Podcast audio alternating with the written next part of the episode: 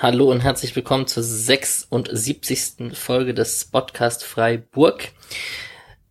Drei, ein paar Tage nach dem 3 zu 0 gegen die Hertha, einer bitteren Niederlage, konnte der SC 4 zu 1 in Köln gewinnen. Patrick war der Einzige, der es gedacht hat, dass wir überhaupt gewinnen, nachdem wir alle, Julian und Mischa, auf Unentschieden und ich pessimistisch auf die Niederlage gegangen bin. Patrick, ja, vier Tore in Köln, Tor Petersen, kommen da Nostalgien hoch, oder? Ich habe bis jetzt gerade eben kein einziges Mal an den Vergleich gedacht, deswegen kann ich eigentlich nur Nein sagen. Aber ähm, ja, ich meine, Sieg war völlig offensichtlich, würde ich sagen, oder? Ja, es stand zu keinem Zeitpunkt äh, des Spiels auf der Kippe, da hast du natürlich komplett recht. Ähm, mhm. Mischa, Sonntag 13.30 strahlender Sonnenschein, wie hast du das Spiel verfolgt? Oder wie habt ihr das Spiel verfolgt? Mischa darf gerne anfangen. Äh, erst muss ich sagen, Marco Fritz hat mir meinen Tipp verpfiffen. äh, zumindest der Tendenz nach. Und äh, ja, also ich hatte es ja schon gesagt hier, ich hatte Impfwirkungen. Das sind ja keine Nebenwirkungen, Impfwirkungen und deswegen war ich Sonntag sehr viel zu Hause und habe mich nicht so gut gefühlt. Ich lag eigentlich das ganze Wochenende ziemlich im Bett und habe Fußball geschaut. Ja und schon genug Zeit gehabt, auf deinem wunderbaren Blogartikel zerstreuung-fußball.de einen Artikel zum Spiel zu schreiben, der sehr lesenswert ist und ihr könnt Mischa und den Podcast gerne auf jegliche Art und Weise unterstützen im Sinne von oder mit Hilfe von Spenden, Kommentaren, Teilen, Liken, whatever. Wir freuen uns über alles. Feedback natürlich auch. So, jetzt Julian Trommelwirbel. Welche Frage werde ich dir wohl stellen bei zwei Punkte Rückstand auf Platz sieben? Fühle mich wie so ein, so ein Sitcom-Charakter, der jedes Mal seine Catchphrase sagen muss. Aber ja, man ist rechnerisch noch im Rennen um Europa. Aha, aha. Ich habe ja das Restprogramm vorhin heute Mittag mal rumgeschickt. Glaubst du jetzt da noch irgendwie dran oder macht, macht Höhler den Gedächtnispass auf Petersen am Ende gegen die Bayern? Also, ich kann nicht sehen, dass man gegen Bayern und Frankfurt gewinnt, was ziemlich sicher nötig wäre bei dem gerade bei dem schwachen Restprogramm der anderen teilweise. Ähm, ja, nee, also ich glaub's nicht, aber es ist ja ganz nett, dass es überhaupt noch möglich ist, so kurz vor Schluss. Ähm, aber hätte man da, also mir ging es dann doch eher so, dass ich die ganze Zeit dachte, boah, was möglich gewesen wäre, wenn man in den äh, letzten Wochen, Monaten nicht ein paar wirklich eigentlich dankbare Gegner äh, hätte davon kommen lassen. Ja, wir werden sicherlich über, über Europa, über Restprogramm, auch über Abstiegskampf, ähm, sicherlich auch über den Schiedsrichter, ähm, Herr Fritz wurde schon erwähnt, äh, lange sprechen, während wir über das Spiel sprechen. Ähm, ich persönlich war bei einem Kumpel auf der auf der Terrasse im Sonnenschein, hab euch ein Foto geschickt, wie ich einen Aperol Spritz mir um 13.30 Uhr gegönnt habe. Ähm, hab dementsprechend versucht, auf dem Handy mit Sky Ticket das Spiel zu schauen und wie das so ist mit der Sonne und dem Handy und Sky Ticket selbst. Ähm, jetzt ein oder, ein oder andere Highlight ist mir vielleicht durchgerutscht. Ähm, Warte mal, du hast über Sky Ticket The Zone geguckt? Ah, nein, ich habe natürlich über der Zone der Zone geguckt. ich wollte gerade sagen, ich war gerade ein bisschen verwirrt. Das ist, das ist natürlich komplett richtig. Das tut aber der Sache nicht ab, dass ich fast nichts gesehen ja. habe auf meinem Bildschirm. Und ja, dann auch am Ende halt, ne? Nach dem 2-2 kurz mal weggeguckt, dann stand es 4-1 so gefühlt. Also nach, nachdem die Entscheidung durch war, das habe ich natürlich mitverfolgt. Aber die zwei letzten Tore sind ja dann auch noch gefallen und das, damit hätte ich dann auch nicht gerechnet, so wirklich. Naja, kommen wir zum Gegner, zum ersten FC Köln und ich habe eine tolle Sprachnachricht unseres Kölner Kollegen. Ich höre sie auch quasi zum ersten Mal, bis auf die ersten Sekunden, die ich doch erstmal als Einstieg abspielen würde. Hast mich ja gebeten, wieder so meinen Senf dazu zu geben, was die Idioten da wieder verzählt haben und vor allem verzapft. Naja, kennst nicht, ich bin ein kleiner Klotzkopf, aber ich, ich fasse mich kurz. Wenn man neue Spiele sieht, für jemanden, bei dem es nur noch um den UI Cup geht, so heißt das glaube ich jetzt, äh, da denkst du, was, denn ein Leckerchen, richtige Püppchen, schön anzugucken und bei uns, na, Schinsluder. Schinsluder, Strillem. Also da weißt du doch seit Jahren, wenn du gegen SC Freiburg spielst, auch früher gegen Sanu und äh, wie sie da alle hießen, der war ja auch bei uns dann. Da, da waren immer Kackspiele. Die waren entweder zu schnell, die waren entweder zu zweikampfstark und was bringen wir da an den Tag? Die erste Halbzeit kannst du vergessen, da kannst du dich in der dritten Liga anmelden. Naja, Großen und Ganzen haben wir da den, die Krücke vorne drin, den Anderson. Der verdient wahrscheinlich ganz gut dafür, dass er immer sagt, nee, mein Knie tut weh. Dann schießt er sogar endlich mal ein Tor nach äh, fast einer Saison. Naja, als, als Badfresser, als jemand, der den gewöhnlichen Fußball mag, bin ich eigentlich nur froh, wenn wir dann nächstes Jahr auf die, die Trainer treffen und die ganzen ungeschminkten Vereine da, weißt du, so der HSV, Dynamo Dresden, hoffentlich Schanze Rostock, der Düsseldorfer, die Dreckeligen, alle, alle sind da. Äh, deswegen bin ich da gar nicht so traurig, wenn wir absteigen, weil ich verliere lieber 4 zu 3 in einem geilen Spiel gegen Dynamo Dresden in Dresden und muss danach um mein Leben rennen als äh, 1 zu 0 bei Regen in Augsburg. Bin ich ganz ehrlich. Augsburg ist zwar eine schöne Stadt, haben auch viele Römer da, wie bei uns in Köln, aber in Dresden, da hast du mehr davon. Auch nach dem Spiel, vor dem Spiel, das ist noch richtig Fußball. Also ich bin der Meinung, lieber ein Newton FC in einer ziemlich guten, geilen zweiten Liga als den FC gegen Hoffenheim, Augsburg und wie sie nicht alle heiße. Naja, aber zu euch, ja, guckt man gern an. Das gefällt mir. Wie gesagt, wenn es auch um nichts mehr geht, wie der SC Freiburg aufgetreten ist, kann man sich schon wünschen, aber äh, merkst, ich, bei mir würde ganz schön bitter, ich bin ein richtiger Leberwurst, ne, beleidigte vor allem. Also, ich wünsche euch dann nächste Saison viel Erfolg. Für uns wird das, glaube ich, nicht mehr. Und wenn das was wird, dann wird es nächstes Jahr nur noch schlimmer, nur noch peinlicher. Dann lieber mit den Schalkern runtergehen und dann nächstes Jahr zweite Liga feiern, wie auch immer.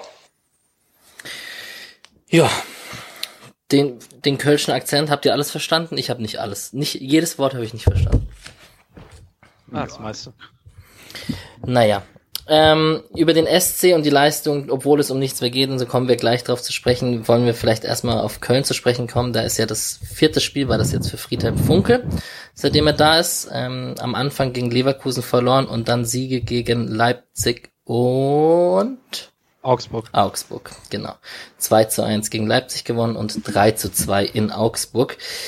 Dann war ja Pause. Vielleicht hat es Köln gar nicht so gut, dass die ihren Flow nicht mitnehmen konnten nach den Spielen da gegen Leipzig und Augsburg.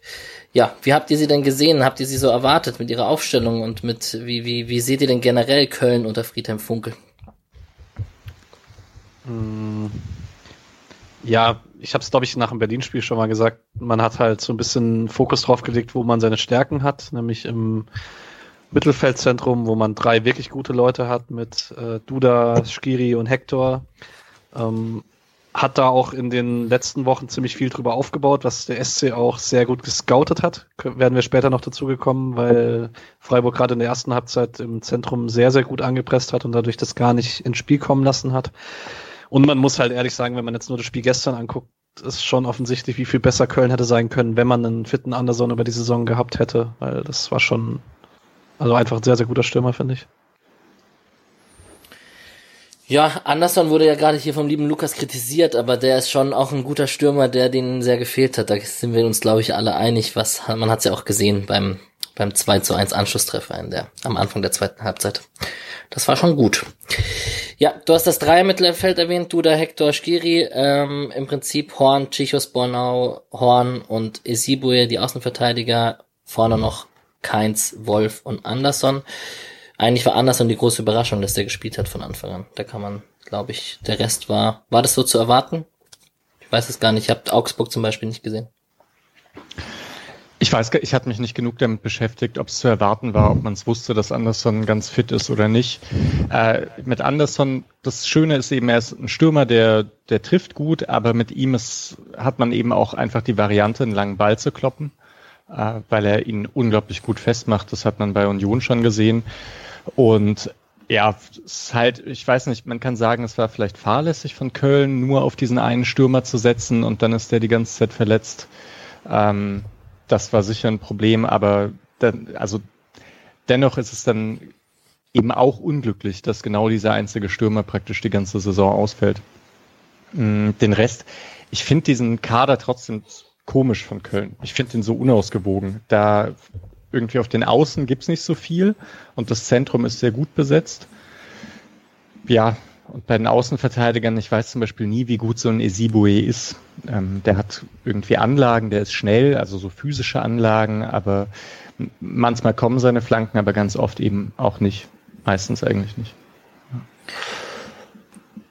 Vielleicht noch jemand, Julian, ein paar Worte zu Friedhelm Funkel. Hättest du das erwartet? Ähm, ich höre ab und zu bei 390 ein bisschen rein äh, und freue mich immer, wenn hier der Axel von 390 sich immer schön aufregt über Köln. Und der war zum Beispiel nicht davon angetan, dass Friedhelm Funkel da übernimmt. Scheint aber doch irgendwie die richtige Lösung zu sein. So insgesamt. Ja, ich meine, so ein Feuerwehrmann-Aufgabe ist ja eigentlich jetzt durchaus was, was auch so der Grundidee seines Fußballs jetzt nicht widerspricht. Ähm, ja, also hat mich jetzt nicht total überrascht, natürlich ein bisschen dicey mit vorher bei Düsseldorf in schwierigen Umständen gegangen worden und so. Aber ja, ich meine, hat sich ja sehr im Gespräch gehalten die letzten Monate. Von daher war es jetzt auch nicht so verrückt, dass er nochmal einen Job möchte. Und äh, mal gucken, ich, ist halt immer die Frage, wie es dann, also wie solche Trainer dann langfristig nochmal ähm, funktionieren. Aber für so eine Kurzaufgabe fand ich das jetzt durchaus sinnvoll. Ist schon klar, wer kommt bei Köln? Es ist Baumgart ist im Gespräch, vor allen Dingen nachdem jetzt Hannover heute jemand anderen präsentiert hat. Genau. Ja, recht schwierig ja. zu planen, spätestens ja. nach diesem Spiel. Mhm. Richtig. Also Stöger wird's nicht, weiß man mehr. Das stimmt, ja. Also ich finde persönlich der Take schon in Düsseldorf, äh, ich finde Funke einen der unsympathischsten Personen, die im deutschen Profifußball Wirklich? rumlaufen. Ja, ich finde ich finde ihn irgendwie, also ich fand ihn schon in Düsseldorf unerträglich selbstdarstellerisch in seinen Interview-Aussagen und das ist in der Zeit, in der er Pause gemacht hat, kein bisschen besser geworden. Also ich finde, er wirkt immer so, also er, er scheint in der öffentlichen Darstellung so der bescheidene alte Fußballtrainer zu sein. Für mich ist das, das krasse Gegenteil und deswegen einfach schon immer krass unsympathisch gewesen. Hm. ja, ich fand's. Ja. Ah, Nö, nö, ich wollte nur sagen, also geht mir tendenziell ein bisschen anders. Ich weiß aber auch nicht, von was ich mich da leiten lasse. Ich finde das, also vielleicht auch, weil er sich mit Christian Streich sehr gut versteht anscheinend, aber das ist ja jetzt, muss man jetzt auch nicht Streich-Fanboy sein, deswegen, aber die beiden sind sich ja sehr grün, scheint es zumindest.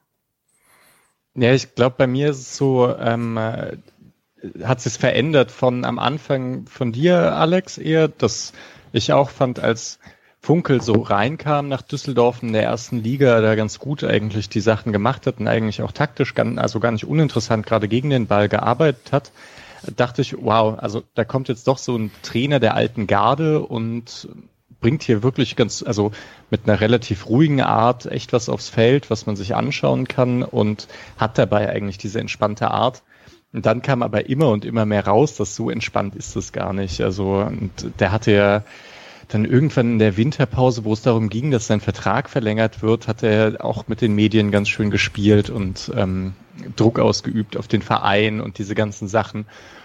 Und dann eben, nachdem er, nachdem er rausgeflogen ist, konnte, hat er wirklich überall dann versucht, sich, also hat, wurde, wurde aber auch von Medien ständig gefragt zu allen möglichen Dingen und hat es zu allem Möglichen geäußert. Und da wurde es auch schon ein bisschen nervig, so von alter Mann kann sich nicht also hat keinen Bock auf seinen ruhigen Lebensabend. Was auch okay ist, da kann er eigentlich auch machen. Bei den ganzen Hütters und so, die momentan in der Liga rumschwirren, ist er äh, vielleicht wirkt er ein bisschen positiver als manch anderer momentan.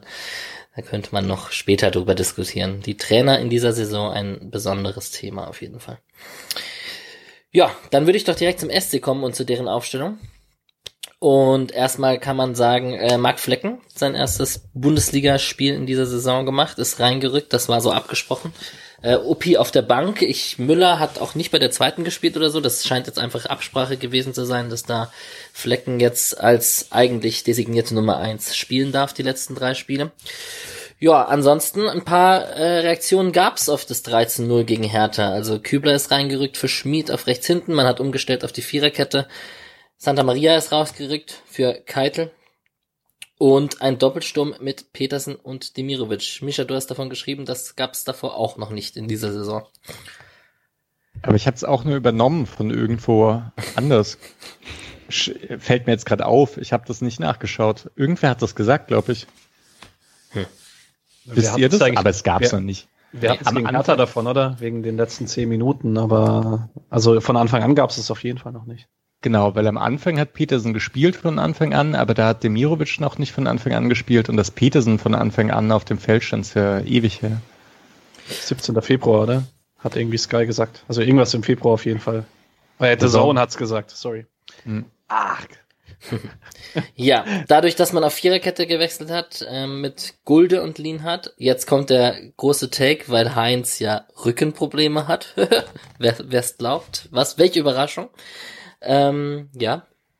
Ah, also ich habe es ja vor dem Spiel auch gesagt, es, es, sieht für mich nach einem Transfer aus, aber äh, Streich hat dann noch, noch im Interview vor dem Spiel gesagt, dass Heinz wahrscheinlich gespielt hätte, wenn ich mhm. Rückenprobleme. Und das war mir dann zu, also das ist nichts, was Streich sagt. So spielt er dann doch nicht die Medien. Ja, aber mein Flachwitz mit den Rückenproblemen des ah. Heinz kam trotzdem an beim lieben Patrick oder nicht? Nee, ich, ich bin durch heute. Ich, ich, bei mir kommt heute kein Witz an. Meine Güte. Dann hoffen wir mal, meine tollen Witze kommen bei den Zuhörern besser an als beim lieben Patrick. Und wenn nicht, wenn nicht, haben wir ihn jetzt erklärt. Das macht's immer besser. Versteht ihr? Heinz, Rückenprobleme? Na ja, gut. Dadurch, dass man auf die Viererkette gewechselt ist, war vorne auch ein Platz mehr frei und Grifo, der ja in den letzten Spielen nicht von Anfang an gespielt hat, ist auch in die Startelf gerückt und Julian, der doch sicherlich mit einer sehr beeindruckenden Leistung heute. Oder gestern. Nee. Ja, fand ihn schon klar den besten. Also, ich glaube, da gab's jetzt schon vor der Nachspielzeit, fand ich das so. Ähm, und ja, ich meine, ist ja eigentlich auch so für die äh, eben diese Linksaußenrolle, die dann Höhler da inne hatte, wäre, glaube ich, auch in, in 3-4-3 wäre da auch, auch gestanden. Ähm, und hat ja, ich meine, wir hatten ja schon die, die, die Möglichkeit eben gesagt, dass, dass es dann nicht ganz reicht für zwei Spiele und dass man da das mit rotiert. Ich nehme an, Teil davon war schon eingeplant. Ähm, und ja, hat's, hat's äh, sehr gut gemacht, hatte wieder so diese Grifo-Aktion, die man davor ein paar Mal vermisst hatte. Und was der halt für ein Gefühl im Fuß hat, das gibt's sonst in Freiburg nicht. Das ist ja wirklich Wahnsinn. Da waren ja auch, auch, da auch die Sachen, die dann nicht zum Tor geführt haben oder so, waren ja Pässe dabei. Ähm, mit, würde mich schon sehr wundern, wenn er im Sommer dann auch nicht die EM für Italien spielt. Da glaubst du dran?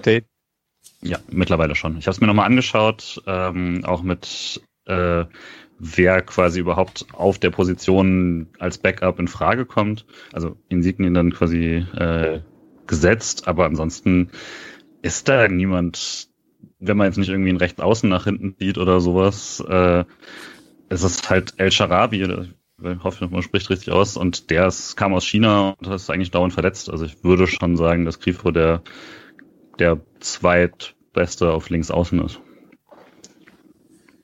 Ja, krasser Take. Da sieht man Freiburger Entwicklung in den letzten Jahren auf jeden Fall. Ein Satz noch, äh, unter Christian Streich gewann der SC 7 seiner zehn Bundesligaspiele gegen Köln. Jetzt sind es acht von elf, die man gewonnen hat. Das scheint vielleicht auch dieses Bild von äh, Lukas, der aus der Sprachnachricht gerade, dass wenn man gegen die Freiburger spielt, man oft kein Land sieht, scheint schon so ein bisschen Lieblingsgegner vom SC unter Christian Streich zu sein der letzten Jahre. Und Mischa, du hast ja deinen Blogartikel schon geschrieben. Und wie war denn jetzt die erste Halbzeit so rein taktisch? Weil ich glaube, Friedhelm Funkel hat nach dem Spiel gesagt, es war eine der schlechtesten Halbzeiten, wenn nicht sogar die schlechteste, seitdem er da ist. Und gleichzeitig hat man auf Freiburger Seite gesagt, so viel anders als gegen die Hertha am Anfang war es gar nicht, nur dass man halt dann irgendwann diese zwei Tore gemacht hat, die sich jetzt auch nicht unbedingt angedeutet hatten. Wie siehst du es denn? Super, dass das gesagt wurde. Ich habe die Pressekonferenz nach dem Spiel noch nicht angehört, aber ich würde ins selbe Horn stoßen. Ähm, also taktisch war das so, dass im Prinzip beide Mannschaften nee, ich mach's doch getrennt. Also Freiburg hat im 4-4-2 gespielt ähm, und da auch ein relativ normales 4-4-2 Pressing aufgezogen. Köln hat äh, zu dritt aufgebaut. Skiri hat sich nach hinten fallen lassen. Und dann was fand ich es eben besonders interessant, dass die haben das Spiel schon, also die beiden Innenverteidiger und Skiri sind schon relativ breit gestanden und Demirovic und Petersen sind jetzt, sind jetzt nicht super schnell rübergekommen, aber Köln hat es trotzdem so langsam ausgespielt, dass sie halt trotzdem nicht klar irgendwie mit einem der drei ins Mittelfeld durchbrechen konnten.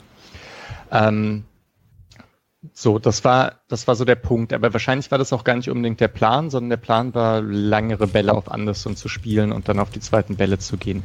Und das war wahrscheinlich auch der Grund, warum Freiburg nicht so krass aufgerückt ist mit so viel Personal, sondern das dann, also dann eben dachte, lieber nach hinten absichern, die zweiten Bälle zu holen, sich nicht so sehr locken lassen. So, das war auf, ist auf der einen Seite passiert und das hat auch relativ gut geklappt, mit dem sich nicht locken lassen, die zweite Bälle einsammeln. Ähm, und gleichzeitig durch das langsame Ausspielen hatte man trotzdem hin und wieder mal Druck im Pressing vorne. Auf der anderen Seite hat Köln im 4-1-4-1 gepresst und selten ist ein zweiter Spieler mit rausgekommen. Aber so oder so, wenn, dann ist Höfler halt auch mal zurückgerückt und Freiburg hatte immer klare, klare Überzahl im Aufbauspielen, hat er überhaupt keinen Druck bekommen. Dafür war eben das Mittelfeld aber halbwegs dicht. Klar Höfler, ne? Immer. Also ist nicht so, Ja. dass Keitel diesen Abkippenden mal auch macht, weil man ja das Gefühl hat, der wäre auch so ein defensiver Sechser.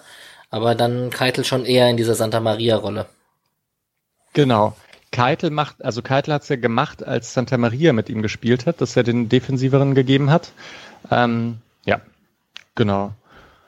Aber so hatte man im Prinzip eigentlich zwei Pressing-Formationen, die jetzt nicht unbedingt darauf auf waren, Ballgewinne im vordersten Drittel zu haben, sondern vor allem eigentlich nach hinten abzusichern. So fand dieses die Anfangsphase auch gelaufen, bis dann diese zwei Tore kamen. Also es gab ein paar, ein paar Angriffe, aber eigentlich ist da nicht so viel passiert bis zu den zwei Toren. Ja, und da war das erste dann auch etwas geschenkt, muss man sagen. Und das zweite war schön rausgespielt.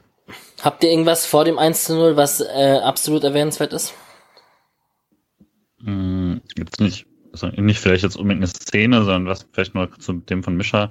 Ich hatte teilweise das Gefühl, es war eigentlich noch eine radikalere Version von, von einem Defensivverhalten gegen Freiburg, was schon öfter mal ganz gut funktioniert hat, nämlich eigentlich, ähm, weil das Anlaufen an Freiburg ist selten das Problem, sondern das Problem war oft, dass, ähm, dass man gegen Mittelfeldpressing das gar nicht so viel macht, sondern wirklich erst dann, wenn, wenn man den Ball reinspielt, wirklich zugreifen will, oft keine Lösungen gefunden hat. Und wenn die Abläufe da gut funktionieren, hat der SC sehr oft nicht die Pässe dadurch gefunden. Und das war jetzt einfach noch mal radikaler und auch ein bisschen schlechter natürlich insgesamt, aber trotzdem noch mal radikaler, dass es quasi gar keinen Druck im Aufbau gab ähm, und man den erst kreiert hat, sobald der Pass ins äh, entweder ins Zentrum ging oder halt diagonal raus. Ähm, und das, ich würde es gar nicht sagen, dass das per se dumm ist, äh, weil bisher der SC nicht bewiesen hat, dass er äh, sich aus so Situationen per se gut befreien kann. Und das gab dann auch noch mal einen blöden Fehlpass von Kübler oder so. Das ist nämlich auch dann recht typisch. Da hast du nämlich recht. Äh, mit so einem Mittelfeldpressing so ein bisschen locken oder ein bisschen abwarten, was so passiert. Spielt er vielleicht, spielt Freiburg vielleicht doch mal ins Zentrum, dass Freiburg dann irgendwie einen blöden Ball spielt, weil man es halt doch konstruktiv versucht und nicht jeden Ball lang nach vorne auf Petersen hauen möchte, was halt auch einfach nicht unbedingt funktioniert. Man muss dazu auch sagen, ich finde, Köln hat das 4-1-4-1 sehr breit angelegt. Also sowohl Kübler als auch Günther sind ja nicht wirklich ins Spiel gekommen, was ich äh, vielleicht auch vorgreifend ein bisschen beeindruckend finde, wie gut das Grifo-Spiel eigentlich war, ohne dass es jetzt irgendwie großartige linke Ankeraktionen waren, die man so gerne kennt. Ähm, also die Dreiecksbildung hat Köln schon ziemlich verhindert. Also ich erinnere mich, also die einzige Chance vor dem 1-0 war ja mal nach einem Freistoß, den Schallei auf rechts zieht, aber auch in einer Einzelaktion. Aber es ist halt gar nicht so zu diesen klassischen Freiburger Aufbausituationen gekommen, ähm, die dann mal irgendwie übers Zentrum, dann nach außen, dort ein Sechser hingekippt, dann mal ein Dreieck, Schallei geht in die Tiefe oder Günther geht in die Tiefe oder so. Das ist eigentlich wirklich wenig passiert am Anfang. Ähm, ja. Und sonst vielleicht vorm 1-0 noch der Freistoß für Köln war aus sehr gefährlicher Position, aus 18 Metern. Da, Genau, der war da, also und das war ja auch in der Keitel dann zum Foul gezwungen wurde oder ich weiß nicht, halt auf jeden Fall in den Zweikampf gehen muss. Äh, es gab noch eine Szene von Günther, der so nach innen gezogen ist, nach einem Freiburger Standard und dann eine Flanke auf den Kopf von Lienhardt gegeben hat, wo ich dachte, das, also da kann man noch ein bisschen, bisschen mehr was machen draus. Ähm, ja, aber insgesamt, ich, ich bin mir dann, also wenn Freiburg noch so ein bisschen, ähm, oder ich kann mir vorstellen, der Plan von Köln hätte halt funktionieren können, aber eher, wenn Freiburg auch etwas konstruktiver gewesen wäre. Ich glaube auch, die hatten jetzt keinen Bock mehr, sich verarschen zu lassen von irgendeiner defensiv eingestellten Kontermannschaft, weil das jetzt einfach zu viel passiert ist gegen Bielefeld und Hertha und so weiter. Wäre Köln da als erstes gekommen, kann ich mir vorstellen, dass, ähm, dass das geklappt hätte. Und was vielleicht noch sich durch die Szenen am Anfang durchgezogen hat, war eine ziemlich gute Strafraumbesetzung im Vergleich zu öfter mal. Also ähm, sowohl direkt davor, wo schon mal Schaller sich äh, rechts durchgesetzt hat, auch im 1 gegen 1, ähm, als er dann eben auch bei der Chance, wo du gerade meintest, für Günther flankt, waren da wirklich vier, teilweise fünf Freiburger im Strafraum oder am Strafraum, was oft, also oft hatte man ja wirklich die frustrierende Situation, dass da eigentlich nur zum Beispiel Dimirovic drin war oder so in vergangenen Spielen. Ähm, das fand ich schon mal ganz interessant und hat dann auch sicherlich geholfen, dass man diese Präsenz hat äh, beim 1 zu 0, äh, dass man dann überhaupt eben Leute hat, die eben gegnerischen Strafraum ins Gegenpressing gehen können, woraus dann das erste Tor entstanden ist. Darf ich kurz einschränken? Ist doch, äh, beide hohe Strafraumbesetzungen entstehen doch aus zweiten Bällen nach Standards, oder? Weil nach der Flanke von Günther ist ja auch Lien hat beim Kopf, weil der da noch vorne steht vom Freistoß Grifo von rechts. Ja. Also, ja. Aber du hast natürlich trotzdem recht. Also äh, beide Tore entstehen, weil man ein paar Leute im Strafraum hat. Bei dem Duda-Freistoß war ja das Foulspiel von Keitel, hast du schon erwähnt, Mischa. Geht es euch auch so, dass wenn dann ein junger Keitel in so einer gefährlichen Situation fault, dass man denkt, oh nee, der ist jung und der ist noch so unerfahren und fault da? Also du hast gesagt, er wurde zum Foul gezwungen. Ähm, geht es euch auch so, dass ihr da so bei jungen Spielern irgendwie härter ins Gericht geht, wie wenn da jetzt zum Beispiel ein, ein Höfler oder ein, ein, ein wer auch immer, ein Innenverteidiger, der rausrückt oder so. Ich, ich, ich schieb das dann immer sehr schnell auf die, die nicht vorhandene Erfahrung in diesen, in diesen Räumen. Ich habe dann immer Angst vor der Hedenstadt-Erfahrung. So, ähm, jetzt äh, nach dummes Foul, Freistoß, 1-0 Gegner, ausgewechselt, nie wieder gesehen. Nein. ja. Hm. Also irgendwie kann ich schon nachvollziehen, was du da meinst. Das äh, stimmt schon. Ja. Andererseits sind, glaube ich, Freistöße, die man zulässt, äh, gerade aus so zentraler Position, das sieht immer viel gefährlicher aus, als es eigentlich ist. Ja, würde ich fast widersprechen. So ein Freistoß aus der Situation da. Oder, also, es passieren zu wenig Tore dafür, dass, also du hast wahrscheinlich recht, aber das sind schon oft auch nicht die schwersten Dinger und sind oft sehr also, gefährlich, aber, hm. Alex steht doch nicht. zu selten auf dem Feld. Also, ich meine, guckt, guckt, euch Alex Instagram Story an von letztem Jahr. Gibt's die noch? Ja, ja, das war ein wunderbarer Freistoß, den ich gegen den Kopf von einem an der Mauer geschossen habe und der dann an einer Bogenlampe über den Torwart reingegangen ist. So, so wie man das macht. Gut, kommen wir, da wäre die Kreisliga-Anekdote auch abgehakt, kommen wir zu den zwei Toren, 18. Minute und 20. Minute für den SC. Und ja, der Nils steht da, wo der Nils stehen muss. Oder wie, wie wollen wir das Tor beschreiben? Ja, also für mich war es schon tatsächlich, ich hatte die Diskussion auf Twitter auch schon, äh, ich dachte, also ich fand es schon einfach krass, wie Grifo sich den da geholt hat, ähm, weil der da sehr, sehr gedankenschnell auch schon ist, der macht eben das, was letzte Woche der ist oder unter der Woche der SC nicht gemacht hat, nämlich äh, den, die Sekunde vorher losrennen. Ähm, und die Situation war auch nicht nach einem Standard, ich habe nochmal nachgeschaut, war schon frei aus dem Spiel quasi. Ähm, und eben, also als Kübler da den Ball reinflankt, ist das jetzt nicht unbedingt gefährlich eigentlich, aber er schaltet halt schnell genug und äh, klar ist das einfach ein grober Abwehrfehler, aber du musst halt überhaupt erstmal da sein und den dann machen. Und dass irgendwie Petersen halt diese, diese magische Fähigkeit hat, dort zu stehen, wo er stehen muss und die dann auch irgendwie reinzuhauen, das tue ich ihm fast schon wieder Unrecht, weil gleichzeitig bin es irgendwie so gewohnt. Das ist natürlich ein absurdes Luxusding, dass man äh, da mittlerweile gar nicht mehr drüber nachdenkt. Er bewegt sich auch aus dem Abseits raus und alles. Er spekuliert schon voll drauf, dass der Ball nochmal irgendwie abprallt oder so. Von daher, klar, äh, von beiden einfach auch äh, smart und erfahren. Mit links sofort Direktabnahme. Nicht, und dann nicht irgendwie zu nah an den Pfosten gezirkelt, sondern irgendwie so, dass er auch echt sicher reingeht. Und so, schon stark. Ja. Aber ich fand Griffo auch gut. Also, und das ist eben auch, also da merkt man, dass er eben nicht nur diesen feinen Fuß hat, sondern dass er gegen den Ball arbeitet, haben wir jetzt ohnehin und oft etabliert, dass das defensiv recht wichtig ist und jetzt sieht man aber auch eben diese eigentlich Gegenpressing-Aktion, dass das auch, also das nach vorne verteidigen auch wunderbar bei Grifo funktioniert. Der Typ hat langsam keine richtigen Schwächen mehr, außer Kopfball. ja, die Waschtasche.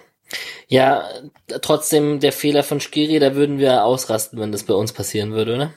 100 Pro. Ja. Also. Hat, gab's so ein, gab's so einen Fehler schon? Ja, nicht, nicht eins zu eins, aber. Nee, in dieser Saison meine ich in etwa. Mir fällt gerade nichts ein beim SC. Also hat das so ein bisschen Höfe. was äh, Koch in Frankfurt letzte Saison? Stimmt. Also jetzt nicht diese Saison, aber Koch in Frankfurt letzte Saison war ja auch so ähnlich, mhm. glaube ich. Ja. Aber ich weiß auch nicht, ich habe es mir nicht dann tatsächlich die Szene nochmal angeguckt. Hat Bornau nicht die Chance, ihn einfach zu schlagen, dann in dem Moment, wo er ihn bekommt? Nee, nee, weil, also der, der macht nur den Fuß zwischen, also der bringt den Fuß in den Ball und da ist Grifo eigentlich in Ballbesitz. Ah, Okay. Man muss auch bei Grifo sagen, er legt sich den Ball etwas zu weit vor. Aber gut, er hat, er hat den Ball abgelaufen, deswegen ist auch in Ordnung, sich den Ball zu weit vorzulegen. Ja. Und habt ihr schon eine gute Flanke von Kübler mal gesehen? Daran erinnere ich mich aktuell auch nicht. Und die Flanke war es auch nicht. Selten, eher selten. Tja, Hat funktioniert. Ja. wir kommen am Ende des Spiels darauf. Ich finde es ja mal wieder faszinierend. Ich rede ja Schmid mittlerweile immer nur noch als Rechtsverteidiger. Und er hat wieder ein gutes Spiel da vorne gezeigt, auch wenn er nur reinkam und hat natürlich das Tor dann auch gemacht am Ende. Und diese Kübler-Schmid-Diskussion, Kübler hat ja verlängert, kann man an der Stelle vielleicht mal erwähnen. Das war ja jetzt auch im Laufe der letzten eins bis zwei Wochen. Und ähm, das wird uns weiter verfolgen, dieses Duell auf der Rechtsverteidigerposition. Ich bin auch froh, wenn das Kübler da ist. Also ich finde das, der hat ja auch ganz gut gespielt. Ich fand's, ich habe es beim Blog auch kurz geschrieben. Äh, Ich habe mir am Anfang Notizen zu Kübler gemacht, weil der nicht gut in die Partie reingekommen ist. Eben zwei, glaube ich, zwei Ballverluste. Einmal wurde er getunnelt. Das war nicht so perfekt. Und dann hat er aber eben zwei ganz gute Szenen irgendwie, auch beide noch vor dem Tor und leitet dann das 1 zu 0 so halb mit ein, könnte man ja sagen. Und danach war er eben aber einfach sehr, sehr solide. Und zusätzlich eben die Sache, weil wir letzte, also am Donnerstag noch so viel über das Tempo gesprochen hatten, Kübler ist halt schneller als Schmid. Und ich bleibe immer noch dabei, also wenn, wenn wir so Richtung Rechtsverteidigerposition gehen, es ist halt trotzdem echt eine Kaderoption, dass es nicht mal sich unbedingt ausschließt, dass man da noch jemanden holt, weil ähm, man hat dann in der zweiten Halbzeit gerade nach Schlotterbecks Reinnahme, glaube ich, so ein bisschen wieder Richtung Dreierkette mit Kübler als rechten Innenverteidiger sah es manchmal aus, dann mit Schmid so rechts.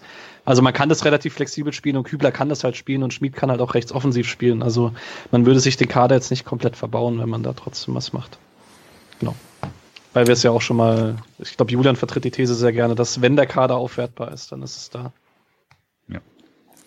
War er denn gut genug für die Sportschau 11 der Woche? Nein. Als zentraler Innenverteidiger, oder? Ja, gut, das ist eh. Also, die versuchen nur so Die viele halt Offensivspieler. Ja. Also ich will gegen Bayern Kübler in der Schlotterbecks äh, Rolle sehen.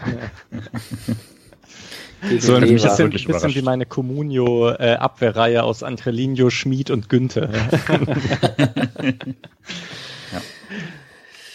Naja, wer mag das zweite Tor übernehmen? Ähm, am Ende hat Demirovic das Tor gemacht. Wir müssen, glaube ich, über die Entstehung reden mit Petersen, Schalay über rechts. Und ja, dann Grifo und Demirovic machen es schön. Schlecht verteidigt oder einfach ein guter Angriff? Höfler, bei dem beginnt es. Der spielt sich sehr schön, also der dribbelt sich schön im Mittelfeld frei und spielt dann Petersen an, der technisch sehr gut, finde ich, den Ball nach innen gibt. Und da sieht man eigentlich diese schöne Rochade. Petersen geht nach rechts raus, Schallei kommt im Bogen herum nach innen und dann ist Schallei plötzlich innen, Petersen außen. Ähm, der wird freigespielt. Dann muss man sagen, Bornau geht da eigentlich gut mit und hat die Flanke ja fast geblockt aber die Flanke rutscht halt doch noch durch bis an den zweiten Pfosten zu Griffo, der nach innen und dann Demirovic. Das ist dann irgendwie alles so, okay, da, da sind die gut durchgelaufen. Das muss man vielleicht sagen. Was da innen passiert, ist dann halt ein bisschen Glück, Pech. Ne? Ähm, muss jetzt gerade ein bisschen kurz ansprechen, dass ich keine Ahnung von Fußball habe offensichtlich, weil ähm, ich ja vor dem Spiel ähnlich wie Misha der Meinung war, wenn 4-4-2, dann sollte da Jeong spielen. Ähm, Finde aber, dass Petersen und Demirovic das wirklich gut gemacht haben. Also zumindest von der Art und Weise, wie sie Räume erkannt haben. Demirovic, werden wir vielleicht gleich noch dazu kommen, hatte dann in relativ gefährlichen Situationen so ein paar unsaubere Ballkontakte, aber war eigentlich in den richtigen Szenen anspielbar und da macht halt auch Petersen, lässt sich im richtigen Moment fallen, öffnet den Raum, in den Schallei gehen kann. Also eigentlich das, was man halt sich wünscht, wenn man halt dann mit der Doppelspitze spielt, aber dann trotzdem zwei offensiv starke Flügel hat. Also dass dann jemand wie Petersen den Weg halt auch macht und da die Lücke aufreißt. Will Grifo passen oder will er das Tor machen und Demirovic stolpert ihn rein? Julian, du bist stumm. Grifo will auf jeden Fall das Tor machen. Äh, ähm, Gott, leichte Internetprobleme. Äh, also will auf jeden Fall das Tor machen und das wäre auch ein Tor gewesen. Also der, der geht auf jeden Fall ins lange Eck äh, und Dimirovic klaut ihn dem, soll aber auch machen. Äh, er weiß nicht, wer da noch ist, er soll den Fuß da reinhalten und das Tor sicher machen. Alles richtig gemacht. Ähm, generell so ein bisschen Spielglück ist bei dem Tor natürlich dabei. So der Petersen-Ball, denke ich mal, vom Laufweg sollte eigentlich Richtung Schallei und kommt dann halt genau zu Dimirovic. Das ist gut, das passt schon so. Und die Flanke wird natürlich genau richtig abgefälscht und sowas. Äh, aber dass man überhaupt eben so schnell kombiniert und äh, jeweils auch die richtige Idee hatte, quasi, ähm, ja, ich würde dann schon sehr eher sagen, das war ein super Angriff vom SC, bevor ich da jetzt irgendwie den Kölnern miese Abwehrarbeit unterstellen würde. Äh, und ich fand es auch ganz schön, dass jetzt irgendwie Grifo regt sich so fake auf ein bisschen nach dem Ding. Er schimpft so kurz Richtung Demi, bevor sie feiern. Ähm, ja, also das, das Tor wäre seins gewesen äh, und er war bei beiden Toren, würde ich sagen, äh, sehr nah am eigenen Treffer und hat ihn dann nicht bekommen. Ähm, aber ja, haben sie, haben sie alle gut gemacht.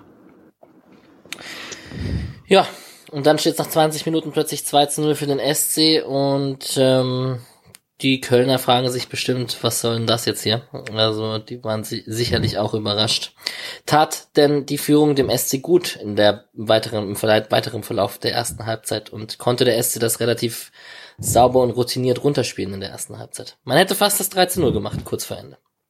Ich würde sogar sagen, man hatte zwischendurch so ein paar Situationen, wo man gar nicht so schlecht war. So vor allem Grifo hat halt voll angezogen dann nach dem 2-0. Ähm, zweimal ein Ball in die Mitte auf Demirovic, der so 20 Meter vom Tor frei steht. Einmal verspringt ihm der Ball so, dass er zum Kölner springt.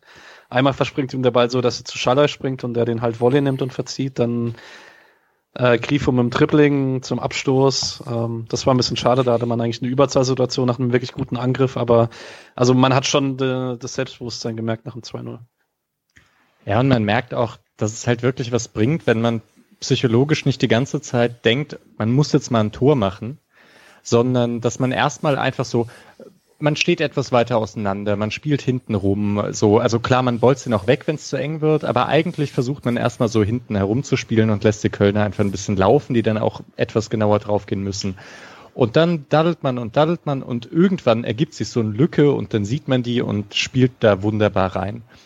Und das Ganze sieht dann irgendwie auch cooler aus für den Fan vom Fernseher, weil der auch nicht die ganze Zeit denkt, oh Mann, wann schießen die endlich mal wieder aufs Tor, sondern halt denkt, okay, solange Köln hier nicht im Minutentakt äh, einen Angriff nach dem anderen fährt, ist auch alles in Ordnung erstmal.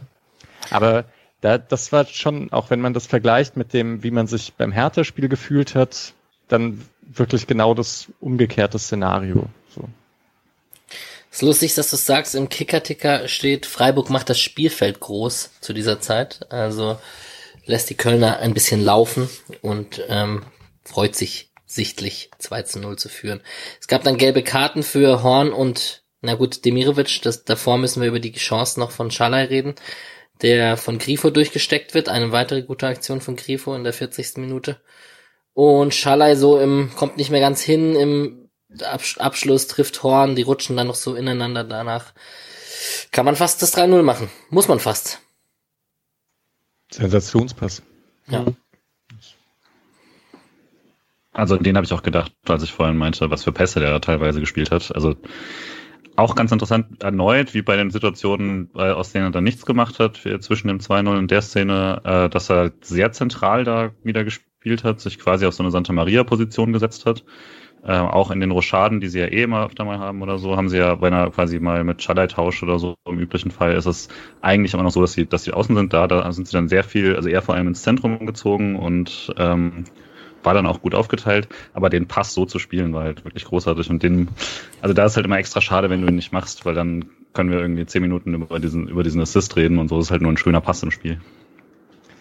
Man muss 4-4-2 einfach sagen, dass Grifo, also dieser große Radius von Grifo da unglaublich wichtig ist. Der, der macht da einfach viel. Der bringt da einmal viel Unordnung für den Gegner und er macht diese ganze Formation eben erst interessant, dadurch, dass er überall auftaucht.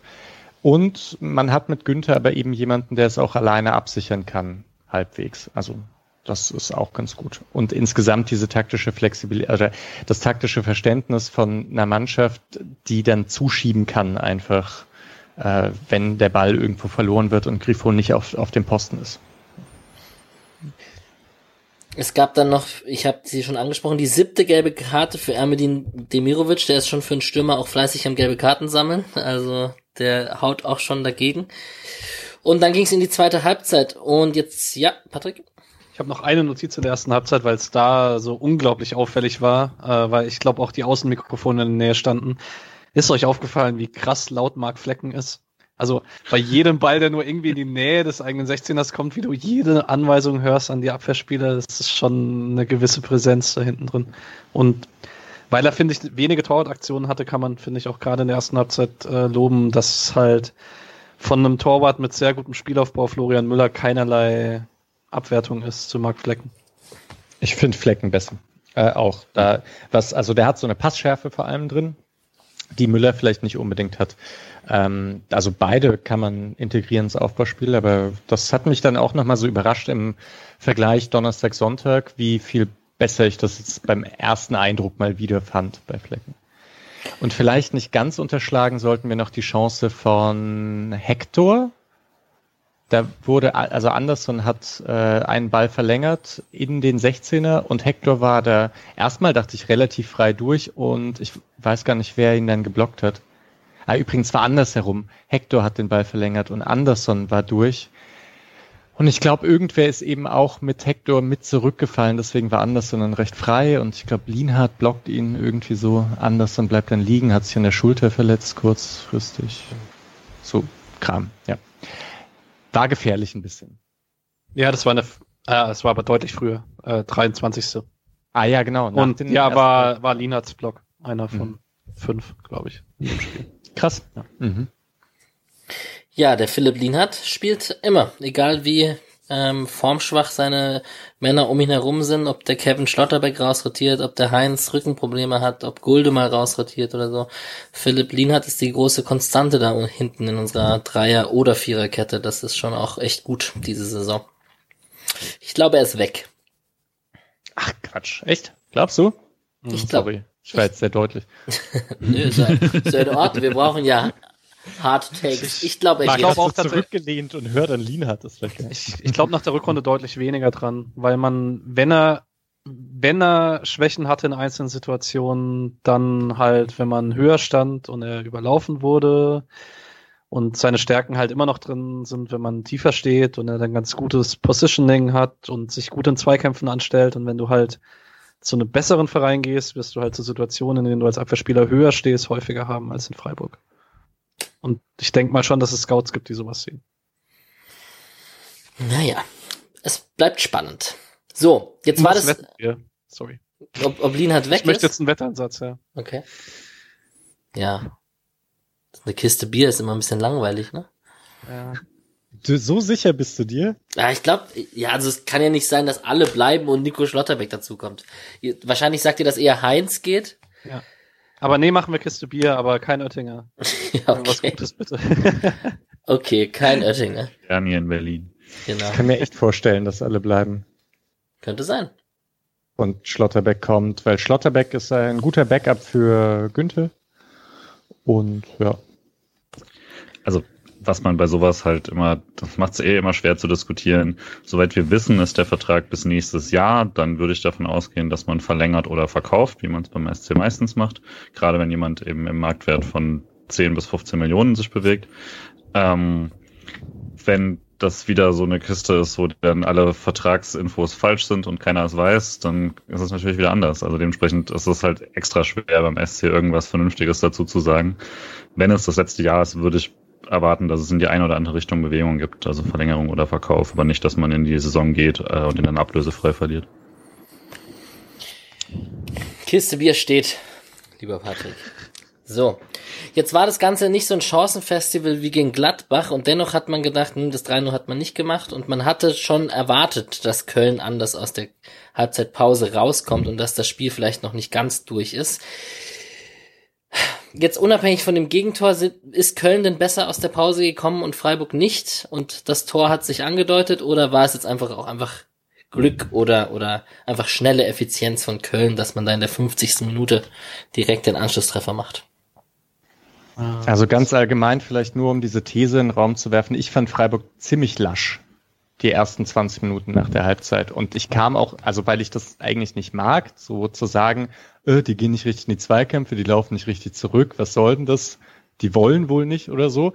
Äh, schaue ich ja eigentlich eher danach, hm, was ändert sich taktisch, äh, gibt es irgendwelche Gründe oder sonst irgendwas, aber ich muss jetzt auch dann sagen, das sieht echt so aus, als als wären die sich zu sicher oder so. Ich, ähm, das kam mir in den Kopf. Ich kann nichts dagegen tun und so ganz unwahrscheinlich finde ich es gerade gar nicht, wenn ich mir das so anschaue, weil die laufen nicht zurück.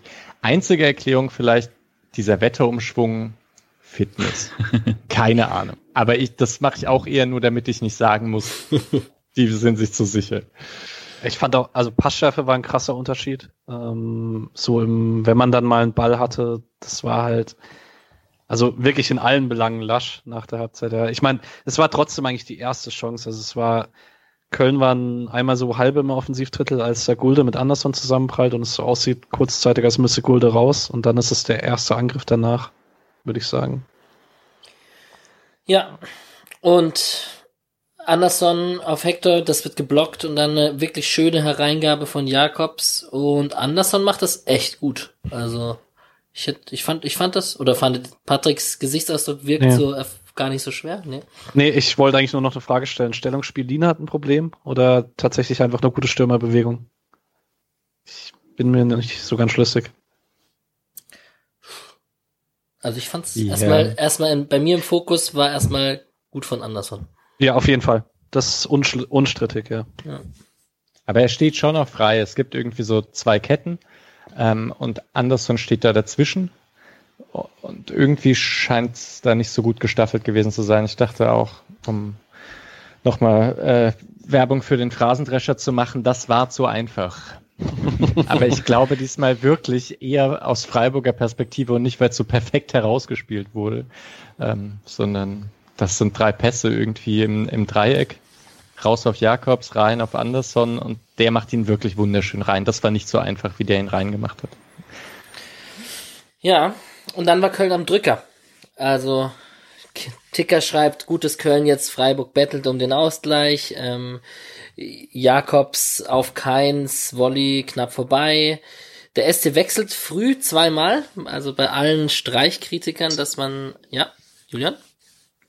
Ja, also quasi genau auf den Wechsel hinführen. Das, also ich fand es dann auch äh, tatsächlich schwer erklärbar, warum ähm, tatsächlich das mit nach hinten laufen nicht mehr funktioniert hat und ob das da, also da war es wirklich ständig so, dass, dass der SC quasi in einem 4-2-4 gespielt hat, von der, so wie es auch dann wirklich aussah, weil die Abwehr äh, musste dann mitrücken und dann waren da, also dann hat man entweder außen total viel Platz gehabt, weil ähm, die erste, also weil dann eben zum Beispiel äh, Grifo noch weiter vorne war oder weil dann, ähm, als dann alle nach hinten mussten, Demirovic noch nicht mit zum Beispiel mit dabei war oder so.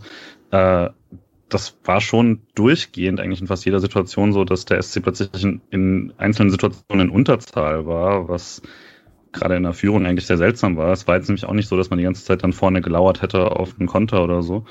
Ähm, und auch Keitel dann ein paar Mal, ähm, der ich, den ich eigentlich ganz gut fand in der ersten Halbzeit, äh, seinen Gegenspieler hat laufen lassen und dann die Flanke nicht gestört bekommen hat und so. Und da war es dann schon so, dass es wirklich, äh, dass ich das Gefühl hatte, jetzt muss man auch relativ dringend irgendwie was ändern. Und schien dann Streicher auch so gesehen zu haben. Aber vor den Wechseln müsste man ja erstmal die Pause machen und den Elfmeter nehmen, richtig?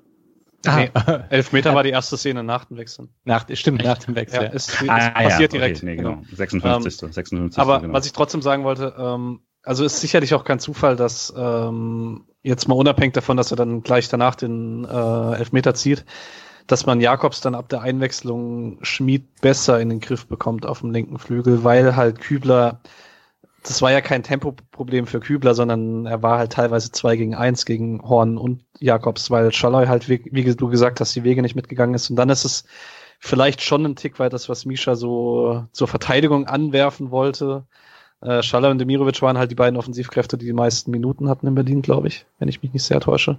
Und dann halt, also es waren auf jeden Fall die beiden, die halt vorne gespielt haben, die in Berlin gestartet sind. Und äh, nee, Schaller und Demi. So. Sorry. Ähm, und es sind ja auch dann die zwei, die rausgehen und die halt auch viele Wege nicht mehr gemacht haben. Das hat dann danach deutlich besser funktioniert. Ja, ich würde es auf jeden Fall mal, also nochmal festhalten. Wir wissen nicht genau, woran es liegt irgendwie, aber das gab es so nicht oft würde ich sagen. Ja. Dass dieses Rückzugsverhalten, das ist halt, das ist ja Grundlage im Freiburger Spiel. Es gab es, glaube ich, Anfang der Saison irgendwie ein, zwei Mal, glaube ich, schon auch. Es ist vielleicht auch langsam ein bisschen ein anderes Team als vor vier, fünf Jahren. Ähm, so. Aber mhm. äh, dennoch ist es halt, ja, ist es was Besonderes unter Streich, würde ich sagen. Die Wechsel scheinen ja zu zeigen, dass er da nicht ganz zufrieden war. Genau, das wollte ich auch gerade sagen. Er ist ja jetzt nicht der bekannteste dafür, in der 57. Minute schon doppelt zu wechseln. Jetzt hat er diese Saison auf diesen Zweier-Dreier-Wechsel rund um die 60. schon etabliert. Dennoch, wenn es gut läuft gegen den Ball, ist er ja eher derjenige, der irgendwann in der 70., 75. eher was verändern würde. Und die standen auch schon sehr früh. Die standen in der 51. Also ich habe mir in der 51. aufgeschrieben, früher Wechsel Höhler. Also weil das war dann wirklich sehr, sehr früh. Es ging dann nur einfach lange. Und in der 66. sind ja auch dann ist äh, Auswechslung Nummer drei und vier. Also ja, ja. da ist auch, das ist halt richtig krass eigentlich, ja. Weil es wurde ja auch nicht perfekt äh, sofort besser. Ja. Aber Patrick hatte recht, ähm, das Hertha-Spiel hatte natürlich auch äh, natürlich seine Einwirkung. Also ich habe, also mein erster Impuls war natürlich so, krass, Petersen bleibt länger auf dem Platz als Demirovic, was soll das denn? Aber das liegt offensichtlich auch mit der Spielzeit vom Hertha-Spiel zusammen. Vielleicht auch mit dem Wetter, wenn man alles kombiniert an dem, an dem Punkt. Genau. Schmid und Höhler kamen für Demi und Schalai. Schmid offensiv, haben wir schon erwähnt, vor Kübler dann gespielt. Und eine Minute später, jetzt geht's los mit der Schiedsrichterei, gab's einen Elfmeter für Köln. Äh, ja doch, für Köln. Oh, das war jetzt mit dem Kölner Keller ein kleines hm. Kopftohuwabohu. Naja, äh, Kübler gegen Jakobs. Und äh, ich war doch dabei, dass es eine Fehlentscheidung ist, dann Elfmeter zu geben. Ähm, Patrick schüttelt den Kopf. Also, ich würde sagen, nach den Bildern eher kein Elfmeter, aber für mich äh, nicht von den Bildern her nicht genug kein Kontakt, um zu sagen, okay, das, was äh, Wels auf dem Platz entschieden hat, ist klar falsch, weil es gibt halt den Kontakt am Knie. Und das ist mir eigentlich zu wenig, weil Jakobs ihn auch sucht und eben das, was Mölders sagt, ist halt ein bisschen albern, so, ja, als Stürmer suchst du da einen Kontakt und deswegen ist auch Elfmeter, das ist halt für mich keine Elfmeterbegründung, weil ja, geht schon so leicht runter, wartet, bis der Kontakt kommt, geht dann endgültig auf den Boden, aber es gibt halt einen Kontakt und damit ist das für mich kein, kein Grund, das zu äh, overrulen. Das mal overrulen ist wichtig, also auch nochmal für alle, äh, ja, für alle Leute, die, ja, eigentlich ist auch egal, wissen alle, ne? Ähm, ist halt erstmal so entschieden worden, deswegen müssen die Bilder das Gegenteil widerlegen. Offensichtlich hat der VAR aber ja schon gedacht, hm, schaust dir mal lieber nochmal an. Und äh, ich habe ja auch so, ich saß dann mit zusammengekniffenen Augen vom Fernseher und dachte, ist da jetzt ein Kontakt oder nicht? Wenn man da jetzt irgendwie ein Papier zwischenhält, berühren die das beide oder nicht? Ich wusste es echt nicht. Ähm, dachte dann aber, okay, also es wird nicht durch die Bilder widerlegt, ist schon in Ordnung. Kann man, kann man so lassen. Trotzdem interessant, dass der VRA ihn rausholt und Fritz sagt, ähm, ja, mir reicht's nicht. Ach, Fritz, sorry, ich war gerade bei Wels. Aber wird die Ursächlichkeit des Sturzes nicht tatsächlich doch irgendwie widerlegt? Also das würde ich schon sagen, ja. Also ich, ich bin mir auch, ich habe mein, mein Anfangsinstinkt war das auf jeden Fall Elfmeter und bin auch dabei geblieben. dann kommt diese letzte Wiederholung, wo man dann halt wirklich sieht, dass er, also dass er in ihn rein, dass, dass Kübler da halt ist und ähm, das ist ein Sprung von Jakobs in ihn rein. Und da kann man dann schon sagen, das ist das ist so viel, dass es eine Fehlentscheidung ist. Ich würde aber jetzt auch nicht auf den Tisch schauen dafür. So, das war mir wirklich genau so ein Graubereich, wo ich sagen würde, okay, das ist eher kein Elfmeter, aber ob das reicht für jetzt zu sagen, das ist auf gar keinen Fall ein Elfmeter, weiß ich wieder nicht. So, ich fand es dann gerade so okay, dass man dabei bleibt. Ähm, und manchmal im Fußball hat man ja diese Poesie, ah, dass sich das einfach von selbst regelt. Dankeschön. Ball don't lie. Sorry. Aber ich muss doch trotzdem noch mal ganz kurz, um, um diesen Vorausgriff für später zu machen. Es ist schon interessant, ne, dass dass zwei Szenen gibt in diesem Spiel, in dem der VAR sagt, oder nee, in dem man eben sagen kann einfach, äh, boah, das ist halt so knapp vor einer hundertprozentigen Fehlentscheidung mhm. und man sich halt fragen muss, sind es 90 Prozent oder 100 Prozent? So ein bisschen dieses, äh, ist es wirklich klar und offensichtlich und ja, irgendwie tendiere ich auch bei beiden dazu, Ja zu sagen, auch. Ähm, naja, aber man will die hohe Eingriffsschwelle. Also, ja. Das zweite war auch einfach Hand. Na gut. Ah. Darüber, da kommen wir äh, später dazu. Okay. Duda, ja, geiler, geiler Strafstoß. Ich habe nicht damit gerechnet. Würdet ihr sagen, weil Flecken war auf dem Weg in die richtige Richtung, würdet ihr sagen, wenn Duda sich nicht selber anschießt, dass Flecken den hat? Das ist ganz schwer zu sagen, weil klar, die Fußhaltung spricht dafür, dass er nach links schießt, aber dadurch, dass er ihn halt erst mit dem linken Fuß spielt, wissen wir weder, ob er ihn hoch, flach, noch sonst wohin schießt. Also keine Ahnung. Mir ist Fleckens sehr selbstbewusstes Auftreten auf der Linie aufgefallen, wie er mit seiner Hand in die eine Ecke zeigt, genau. Micha und ich haben es gerade perfekt nachgemacht. Ja, wie bei so einer Party, ne? der, der, der eine peinliche Typ mit Bier in der Hand. Ah, äh, lieber Esil oder so, ein Zuhörer, bitte mach ein Foto daraus. Ja, mit, mit einer Bierflasche in Fleckens Hand, sehr gut. Ich, wenn mein Song gespielt wird. Ja, so, äh, Ja, ob ausgleichende Gerechtigkeit oder ähm, wie auch immer, sehr bitter für Duda, der ja sehr gut drauf war in den letzten Spielen, unter Friedhelm Funkel auch ähm, und für Köln. Und ja, das ist sicherlich maximal bitter, wenn du im Abstiegskampf bist und da so ein Elver dir selbst gegens, gegens Bein schießt. Äh, schöne Bemerkung von äh, Simon Ziegler, was glaube ich auf Twitter, damit er, selbst wenn er den reinmacht, zählt das nicht, weil er ihn halt zweimal berührt damit. Also dann ist das schon automatisch kein Tor mehr. Äh, selbst Ah, weil das wäre quasi wie die klassische Selbstvorlage. Da gibt's regeltechnisch eigentlich keinen Unterschied. Ähm, die ja auch verboten ist. Man darf ja nicht einfach lostribbeln.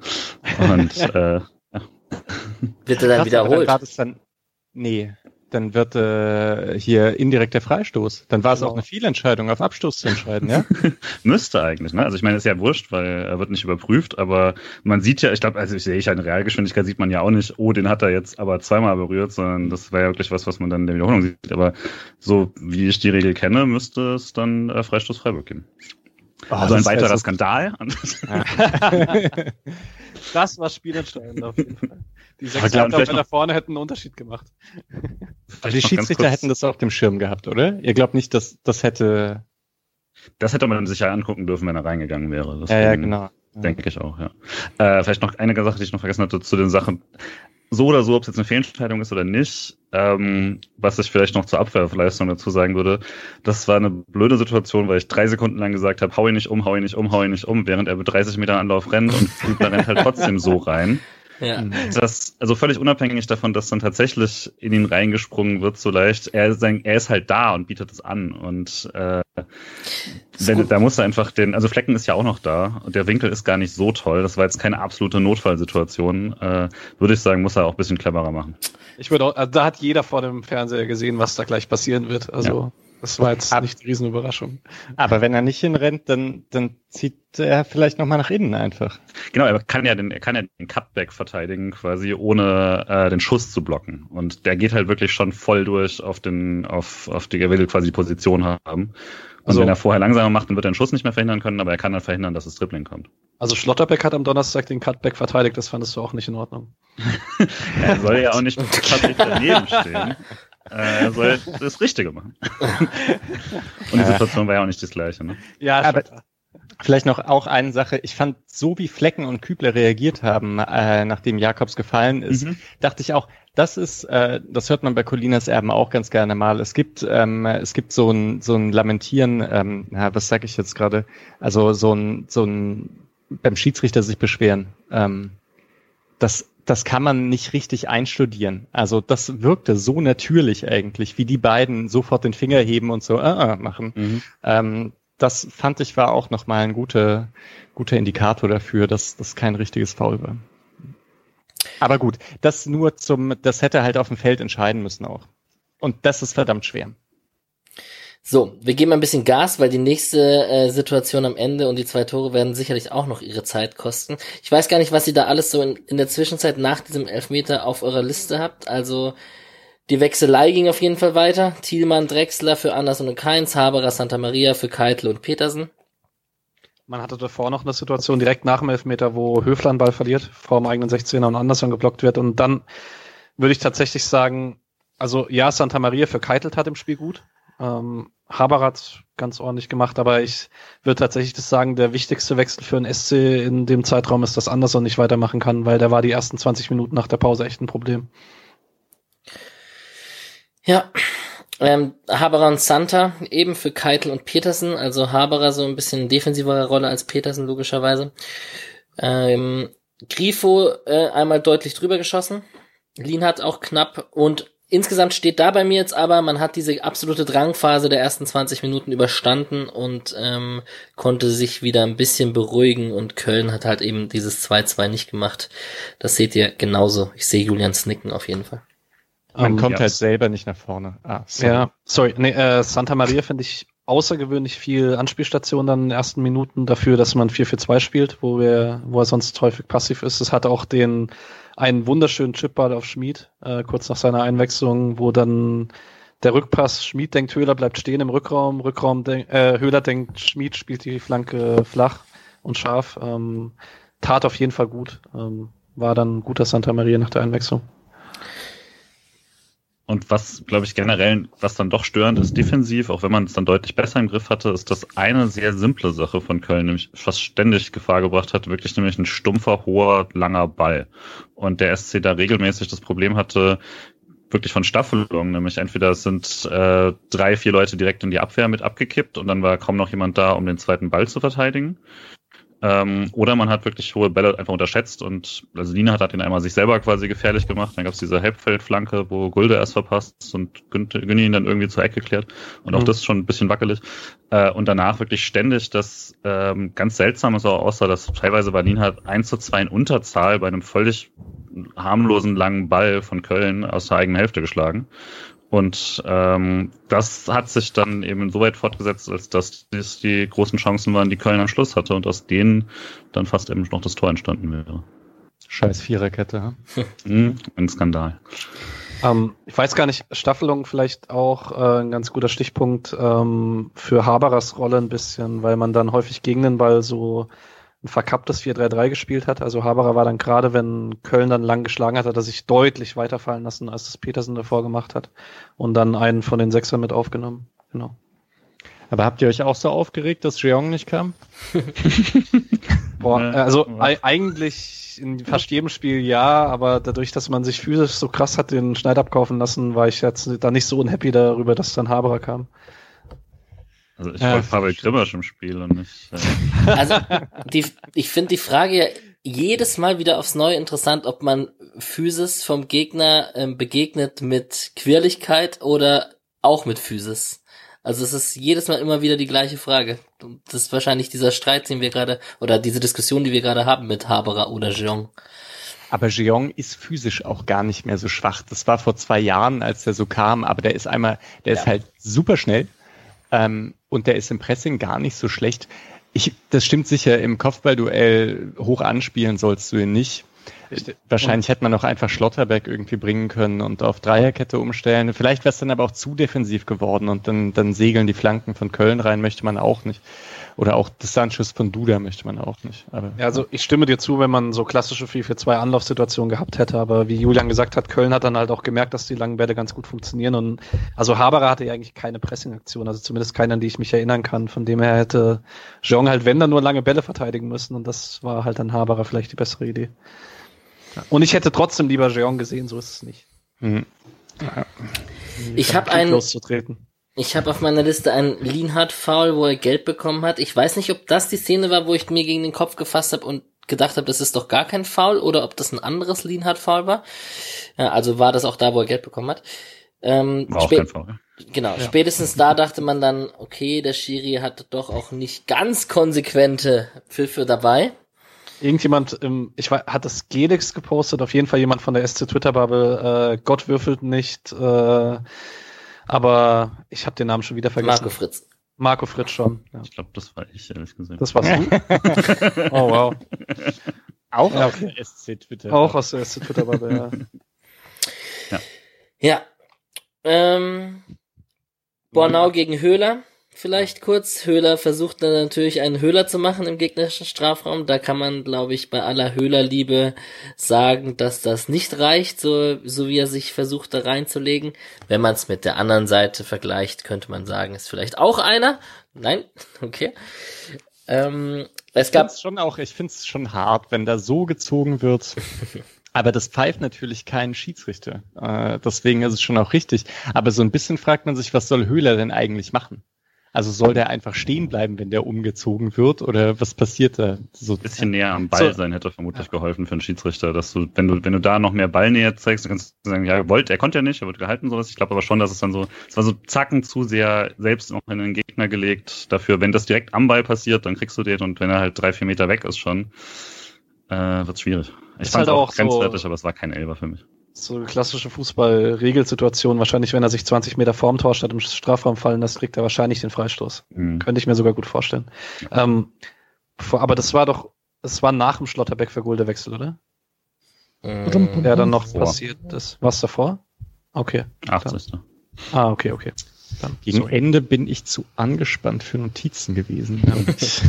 nee, Schlotterbeck für Gulde, dann äh, halt angeschlagen, dann dieser ekelhafte Zusammenstoß Hector Lienhardt, wo ich echt dann kurzzeitig dachte, okay, die sind jetzt beide raus. Ähm, waren sie offensichtlich nicht, weil wir jetzt gleich über Jonas Hector reden müssen. Ha? Ja, einmal noch kurz. erst Höfler. Ah, ja, stimmt. stimmt genau. Sorry. Grifo auf Höfler, der an Horn scheitert. Chico hätte ich's gegönnt. Ja. Höfler hat so alle alle 10, 15 Spiele so eine Situation, in der er mal so zwischen 13 und 18 Meter frei zum Schuss kommt. Und mal macht das ganz gut, mal nicht so gut. Ach, war eigentlich nicht im Hinspiel gegen Köln? Da hatte er doch einen reingemacht, oder? Genau, ziemlich aus der Situation. Aber Höfler hat doch die Saison mal nach einer Balleroberung getroffen, oder? Also nicht so freistehend. Äh, also nicht so gedeckt, sondern sehr freistehend, wenn ich mich nicht täusche. Es war ja jetzt auch nicht gedeckt. Ich, ich suche mal nach. Redet ja. ihr schon mal über. Naja, auf jeden Fall finde ich, kann er den schon machen. Ja. Und schön von Grifo gesehen. Mhm. Ja, ein weiterer guter Pass oder eine weitere gute Aktion von Grifo auf jeden Fall. Mhm. Und ja, war gegen Köln, aber war nach einer eigenen Pressing. Ah, ja, gegen, gegen Ötschan. Genau, gegen mhm. Ötschan und dann frei vor Horn. Genau. genau, und da, und da geht er auch, also irgendwie geht Horn nach links und er schießt genau. rechts rein und jetzt ist Horn halt auch nach rechts gegangen. Haben wir eigentlich Schön neun Tore gegen Köln geschossen in zwei Spielen? 9-1, ja, ja. Das auch, das wird mir jetzt gerade erst bewusst. Gut, es gab sechs Minuten Nachspielzeit und diese Nachspielzeit hatte es definitiv in sich und anfangen müssen wir mit dem Bildschirmhintergrund von Julian. Ich übergebe das Wort und Patrick ist klar bei Handspiel und Julian nicht. Ja, wollen wir erst eine Schiedsrichtereinschätzung dazu hören oder wollen ich wir ja erst sagen, ich kann ja erst mal ein falsches Statement geben und dann kann ich korrigiert werden. Äh, okay. Nein, also tatsächlich in, in der Situation war ich auf jeden Fall direkt bei, das ist kein strafbares Handspiel. Und ich würde auch immer noch bleiben, so wie der DFB argumentiert, hat er schlichtweg Unrecht. Die Situation ist langer Ball, äh, mal wieder lang und hoch äh, Richtung SC und wieder kann jemand ablegen, dem Fall Hector. Ähm, Höfler hat noch einen anderen Gegenspieler und ist deswegen nicht so ganz in dem Raum. Und ich glaube, Thielmann ist es dann, ne? Mhm. der dann rein, einen richtig guten Schuss reinmacht. Für Flecken nicht viel zu machen. Aber Fritz sagt dann direkt, das ist Handspiel. Also es ist kein, kein Videobeweis-Eingriff, sondern es ist, er sagt sofort, das ist Handspiel. Und ähm, in der Wiederholung sieht man dann zumindest in der allerletzten Einstellung relativ gut, dass der erste Kontakt von dem Ball direkt unter der Schulter ist wo die neue äh, sogenannte T-Shirt- oder Trikot-Grenzenlinie-Regel äh, zählt. Und dementsprechend, äh, also selbst wenn danach nochmal klargestellt wurde, das zählt nicht das wirkliche Trikot, das ist klar, das kann ja tief hängen, wie man will, sonst könnte man mit langärmeligen Trikots spielen. Äh, aber der Ball ist wirklich unmittelbar unter der, ähm, unter der Schulter und deswegen wäre es für mich kein strafbares Handspiel. Ja, dann wurde ich aber heute zu Recht darauf hingewiesen, dass es aber, dass ich da falsch argumentiere, weil das ist zwar der Punkt, wo der Ball am ersten Mal ihn ankommt, danach rutscht er halt noch so ein bisschen runter. Und da es ja seit zwei Jahren so ist, dass kein Hand, dass kein Tor mehr erzielt werden darf, direkt nachdem äh, irgendein Teil der Hand dran war, auch bei einem nicht strafbaren Handspiel, wurde es dann äh, wäre es dann zu Recht äh, kein Tor. Das ist aber überhaupt nicht, wie der DFB argumentiert hat. Und dementsprechend bleibe ich dabei, dass, äh, dass, dass der DFB da einen Glückstreffer gelandet hat. Aber das okay. ist war eh klar, oder? Das ja, Fritz, richtig. Fritz also, macht das erst, also der pfeift erst nach dem Tor. Genau. Genau, sonst genau, das, das die Argumentation bleibt ja die ganze Zeit, aber ähm, war, war regelmäßig ein, der berührt in, also der, der erste Kontakt ist quasi schon rotiv Richtung Kapitänspin und das konnte man einfach nachweisen, das stimmt nicht. Und dementsprechend hat man sich da gar keinen Gefallen getan, hätte man eine deutlich klare Kommunikation machen können. Der Ball ist nun mal ein großer Ball, der berührt irgendwann auch den unteren Teil des Arms und damit äh, direkt halt äh, unterhalb dieser Raum und dann ist es halt ein Handspiel. Die bessere Argumentation bekommt ihr jetzt von einem guten Freund von mir, der Schiedsrichter ist. Äh, entschuldigt ein bisschen die Lautstärke des Tons. Er hat das gestern Abend um halb zwölf eingesprochen, als um ihn herum im Haus alle geschlafen haben. Ach so, okay, ist sehr leise. Ich dachte, hallo, Patrick, bist du's? Hey, du hattest mich ja gefragt wegen meiner Einschätzung zu dem zurückgenommenen Tor bei eurem Spiel gegen Köln. Aus meiner Sicht war die Szene richtig entschieden, weil der Arm aus meiner Sicht im Bereich der Kapitänsbinde und damit in dem Bereich des Oberarms und nicht im Bereich der Schulter. Also ich als Kreisliga-Kapitän muss kurz unterbrechen, dann trage ich die Kapitänsbinde halt einfach weiter unten oder weiter oben. Also Nein, darum geht's nicht. nur, sorry, der musste sein. Okay. Ich wollte auch nur sagen, dass ich Kapitän bin, aber ist okay. Kommt und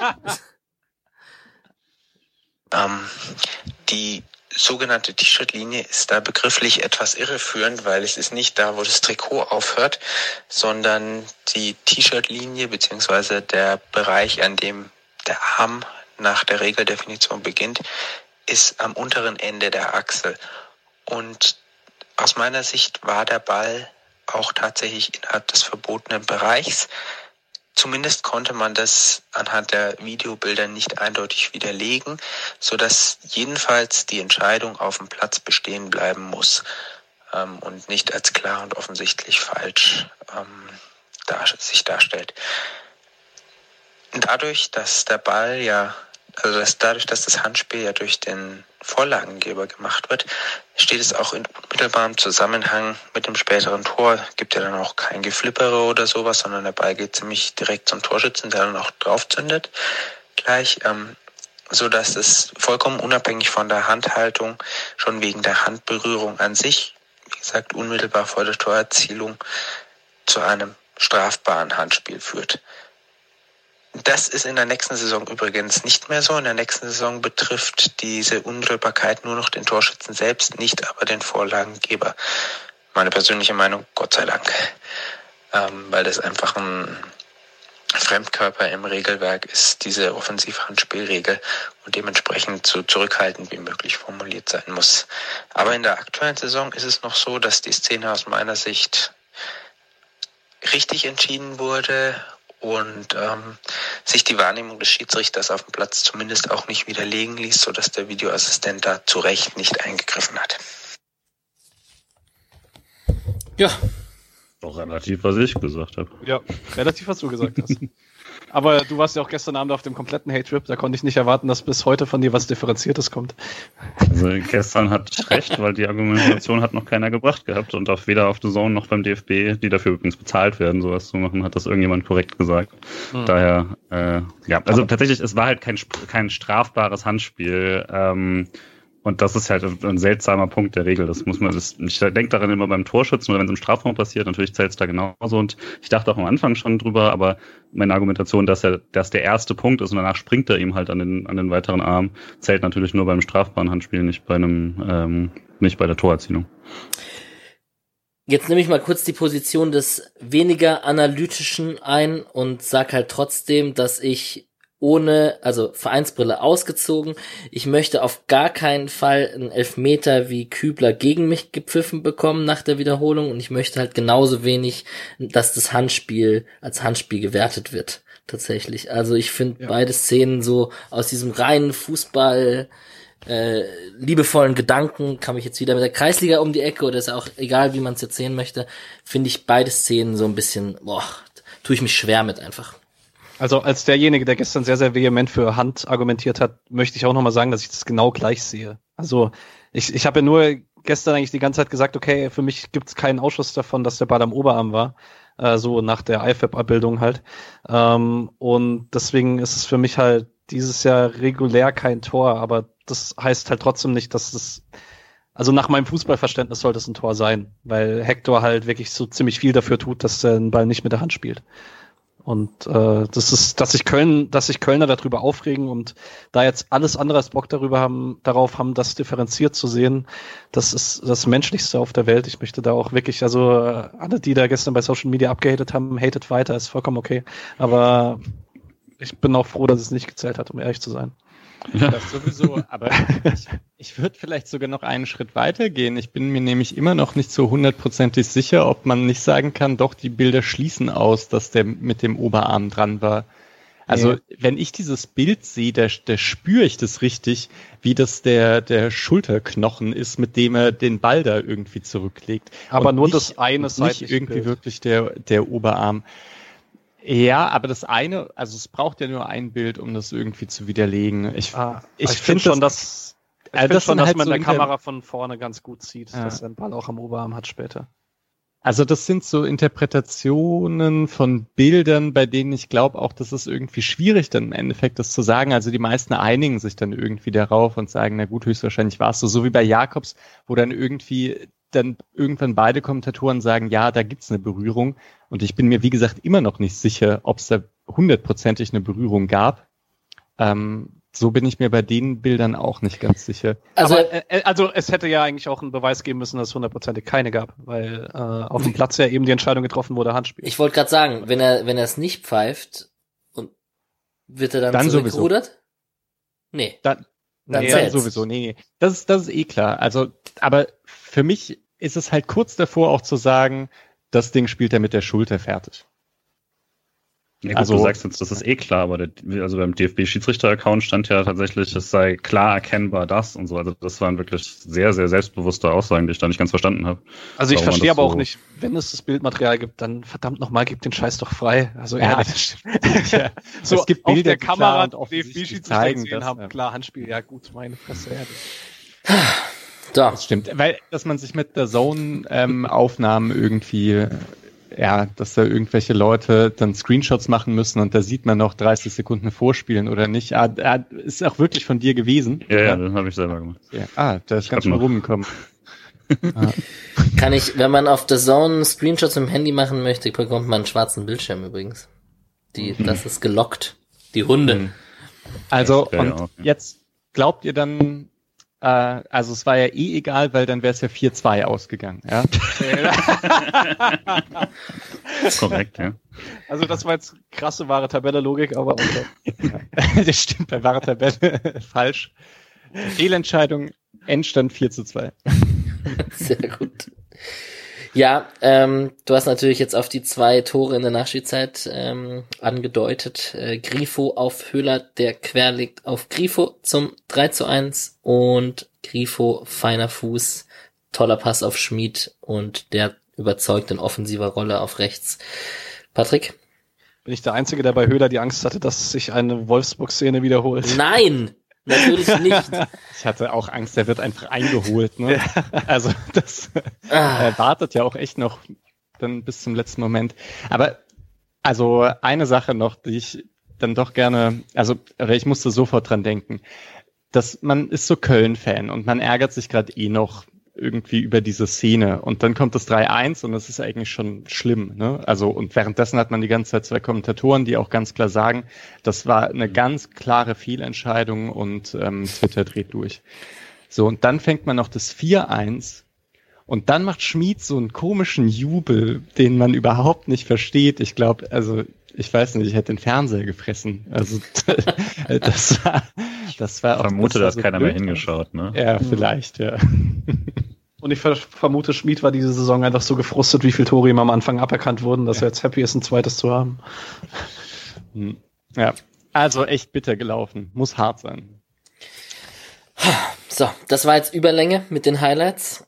Ähm, beide übrigens toll von Grifo, beide Tore. Ja. Also, mhm. beide, also bei beiden, äh, also er, er setzt äh, Höhler ein und sprintet dann durch in der Hoffnung, dass genau dieser Pass nochmal kommt und er spielt den Pass auf Schmid, der unglaublich gut aus dem Fuß geschlagen ist in der fucking 95. Minute. Äh, und nach dem Tor hat man ja schon gesehen, dass er nach dem Sprint eigentlich wirklich völlig am Ende war. hat ja nicht mal mehr die, die Kraft zum Jubeln gehabt. Äh, deswegen Bombenspiel. Und das ist auch eine neue Sache, die übrigens insgesamt beim SC-Akt in dieser Saison passiert, dass man irgendwie noch ein zweites Tor schießt ähm, am Ende, wenn der Gegner aufmacht. Irgendwie kann ich mich nicht dran erinnern, dass das früher häufiger passiert ist. Da hat man eh alle Spiele nur mit einem Torunterschied mhm. gewonnen. So. Ja. Gut, okay, fertig. Personalien. Ich muss natürlich mit dem Punkteschnitt von Mark Flecken um die Ecke kommen, der natürlich drei Punkte pro Spiel hat, ist ja, ist ja klar. Also, ne? Ab, Abraschi hat jetzt Konkurrenz. Genau. Ich hoffe, es bleibt bei den 3.0 für Flecken, weil Ja. dann haben wir noch eine Chance. Stimmt. Guter, eigentlich ein guter Meister Übergang. geworden, wenn er das ganze Jahr gespielt hätte. Ja. Ansonsten Petersen mal wieder von Anfang an, sicherlich auch mit dem Tor, aber auch so schlecht war es dann gar nicht mit Demirovic im Sturm da vorne drin. Das äh, vielleicht darf er auch gegen die Bayern ran. Das wird sicherlich spannend. Und dass Keitel die Option Nummer eins ist, wenn da irgendwie was mit Santa Maria oder mit Höfler momentan zu sein scheint, ähm, scheint ja auch den ein oder anderen Freiburg-Fan Keitel da als Freiburger sehr, sehr zu freuen und der ist da auf jeden Fall eine gute Option mittlerweile, wird in der nächsten Saison nicht anders sein.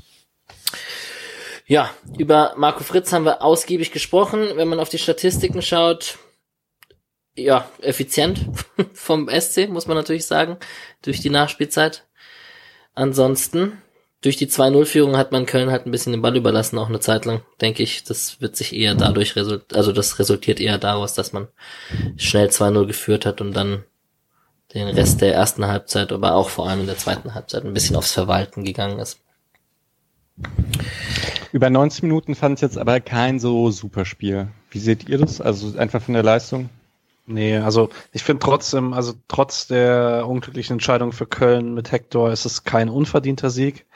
Aber es ist für mich wie, also wie Hertha war am Donnerstag nicht 3-0 besser, sondern vielleicht eher 2-1 besser und Freiburg war ganz sicher nicht 4-1 besser, sondern vielleicht auch, wenn man eine erste Halbzeit, in der man wahrscheinlich schon um einiges besser war von der Chancenverteilung her, gewinnt man das nicht unverdient, aber auf jeden Fall deutlich zu hoch. Alright, dann kommen wir Äh, kurz, ganz kurz, Meinung zu Sascha Mölders? Ja, irgendwie fand ich es ganz nett. Also klar ist natürlich, da sitzt jemand und fordert viermal ein Zeichen. Ähm, klar, Anderson tritt Gulde um und macht danach äh, das 2-1. Also irgendwo hatte er dann auch recht behalten. Aber ja, das war natürlich jetzt nicht ganz so. Aber insgesamt fand es auch nicht super störend, was er da gemacht hat. Also er fiel jetzt nicht negativ auf, fand ich. ein Swagner ist er nicht. Nee. Also, aber Das andererseits das wäre erste Mal, ne? Ja, und wer, wer mit der Figur Drittliga-Torschützenkönig wird, der kann eigentlich nur recht haben, egal was er sagt. Äh, habt ihr diese, diese Gegenüberstellung auf Twitter gesehen? Ähm, Lever und ihm, ja. Lewandowski und ihm, beide mit ihrem Seitfallzieher. Ja. Super. Bei Lever blitzt das Sixpack raus und ja, wobei eher ein Eightpack, würde ich sagen. Und ja, Mölders dann, ja. Gut, kommen wir kurz auf die Bundesliga. Ähm, den Abstiegskampf, wir haben heute Überlänge. Ich lasse euch trotzdem heute kurz, gehen wir darauf ein, auf das Restprogramm der, äh, der abstiegsbedrohten Mannschaften und jeder darf seine zwei Absteiger tippen. Das machen wir kurz. Auf jeden Fall, äh, ja, Hertha Bielefeld 0 zu 0. Ähm, die Bayern sind Meister, herzlichen Glückwunsch, yay. Ah, Ja, neunte Mal. Huhu. Gänsehaut. Ja, genau. Jubel. Jubel. Ah, Ähm, ja, Bremen mausert sich einen Punkt gegen Leverkusen zusammen, mit dem man vielleicht nicht ganz gerechnet hat, aber ob das reicht am Ende bleibt, steht auch noch in den Sternen. Meine Wölfe haben 3 zu 0 gewonnen. Da scheine ich Champions League in Wolfsburg nächstes Jahr sehen zu können, eventuell. Und das Topspiel war wahrscheinlich äh, Dortmund-Leipzig natürlich mit dem 3 zu 2. Äh, die Dortmunder sind ja jetzt an den Frankfurtern vorbeigezogen und Hütter ist nicht, wird, wird nicht beliebter von Woche zu Woche, wahrscheinlich in der Wahlheimat vom Julian. Also ich habe ja leider nicht den Kneipenkommentar laufend, da äh, es keine Kneipen gibt, aber von allem, was ich mitbekomme, extrem unbeliebt und mit dem, also dass, dass, dass er danach eben auch nicht, nicht aus seinem eigenen Weg gehen kann und eben sowas sagt, wie dass man äh, eben vielleicht einfach bisher überperformt hat. Ich würde sagen, objektiv, das stimmt, aber das ist einfach das Falscheste, was du im Moment sagen kannst. Äh, gerade wenn du vor drei Wochen noch gesagt hast, dass du eine Spitzenmannschaft bist. Ähm, ja, also ich verstehe nicht ganz, warum man sich jetzt auf dem Weg raus noch so viel einreißen muss, aber ich glaube, das liegt ihm nicht so ganz, da irgendwie taktvolle Wörter zu finden. Aber ich glaube, die Frankfurter Fans sind doch auch ganz froh darüber, oder? Dass so, dass sie jetzt halt wirklich sagen können, ah, den Typen wollen wir eh nicht hier haben. Also mir scheint, scheint so zu sein, dass die, Ich glaube, sie würden lieber Champions League spielen und das nicht sagen können. ja, ja. Du meinst, Hütter macht das absichtlich, damit, um den Frankfurtern den Trennungsschmerz zu erleichtern. ich weiß nicht. Ah, Vielleicht, ja. Good Guy Adi. Ja. Interessant. So, Augsburg 33 Punkte, Hertha 31 Punkte, Bremen 31 Punkte, Bielefeld 31 Punkte und Köln 29 Punkte. Ihr könnt ja mal die Tabelle nebenher öffnen, wenn ihr das nicht schon längst gemacht habt. Und ich habe ich hab vorhin in die Gruppe mal das Restprogramm, also die zwei Spiele für jeden. Hertha hat noch eins mehr mit Schalke, jetzt am, ich weiß es gar nicht, Mittwoch, glaube ich. Was glaubt ihr denn? Wer schafft's denn und wer schafft's nicht? Ich bin mir, ich, darf ich tippen? Darf Ja, ich anfangen? Okay, also. Also den Hertha schlägt- Absteiger und Ja. den, der in die Relegation. Ja, genau. Hertha schlägt Köln, Bremen gewinnt in Augsburg, Bielefeld schlägt Hoffenheim und dadurch ist äh, Köln dann schon weg. Köln wird 17., Augsburg wird 16. Ja, ich würde sagen, Bremen wird 16. Also ich würde auch sagen, Köln geht runter. Ähm, warte mal, gegen wen? Gegen Hertha und Schalke. Ja klar, natürlich ist Schalke nicht schlecht. Aber Hertha und Au also Augsburg hat ein gutes Spiel gemacht. Ähm, ich glaube auch, dass die noch Punkte holen werden. Und Hertha ist eigentlich sehr einfach zu gut. Und dann bleiben im Prinzip noch Werder, Arminia und Köln. Und dann würde ich sagen, Arminia schafft's gegen Hoffenheim und Stuttgart irgendwie sich Punkte zu holen, weil es bei denen um nichts mehr geht. Ja. Ja, ich, das ist echt, echt tough mit dem äh, Tippen dieses Jahr, auch gerade weil das Restprogramm das äh, für einige so ähnlich ist. Ich habe immer die Tendenz dann zu sagen, okay, am Ende es hat der Aufsteiger doch die schlechteste Chance, sich zu retten. Ähm, aber eigentlich jetzt ganz dankbar, für Hoffenheim geht's um nichts, für Stuttgart geht's um nichts, für Bielefeld. Ähm, dann gleichzeitig hat Köln das Freilos mit Schalke und so. Also ich würde tatsächlich dann tippen, Bielefeld geht direkt runter und Bremen macht Relegation. Und ich hab's genau andersrum. Ich Mhm. glaube, Bremen geht direkt runter und Bielefeld in die Relegation, weil ich glaube, Bremen holt gegen Augsburg und Gladbach keinen Punkt mehr, weil bei Gladbach geht's am Ende noch um was. Ich glaube, Köln könnte davon profitieren gegen die Hertha, dass Hertha jetzt ihr Spiel gegen Schalke gewinnt und dann mit 34 Punkten einigermaßen sicherer sind als Köln, weil bei Köln ist gegen Hertha absolut do or die. Das kann man, also kann ausgehen, man weiß es absolut nicht, du hast natürlich recht. Ähm, Schalke wird mich punkt, äh, wundern, wenn die nach ihrem ähm, Spiel da, dass sie 2-0 führen und 4-2 verlieren, noch irgendwas auf die Kette bekommen. Aber ja, wird spannend. Ich vielleicht auch durch bisschen Empathie und Antipathie mit Bremen ähm, gehen die direkt runter. Aber ich glaube, Bremen geht runter und Bielefeld in die Relegation. Köln schafft es, weil die gegen Hertha und Schalke punkten werden, sage ich mal. Aber jetzt mit die Sache mit dem Restprogramm und so weiter habe ich das Gefühl, man könnte jetzt richtig in eine Diskussion einsteigen. Es könnte eine Sondersendung werden, aber ich lasse es, glaube ich, einfach. Tu es. Nee, nee. Nee. Ähm, es ist aber es ist einfach sau spannend und jetzt ist man eben auch wirklich an diesem Punkt. Es sind zwei Spiele. Ähm, das kann alles passieren. Auch für Freiburg. Gut, wir sind ja auch Oh, schon nee. lange heute. Ja. Ähm, wird Lewandowski Tor 40 und 41 gegen Flecken schießen?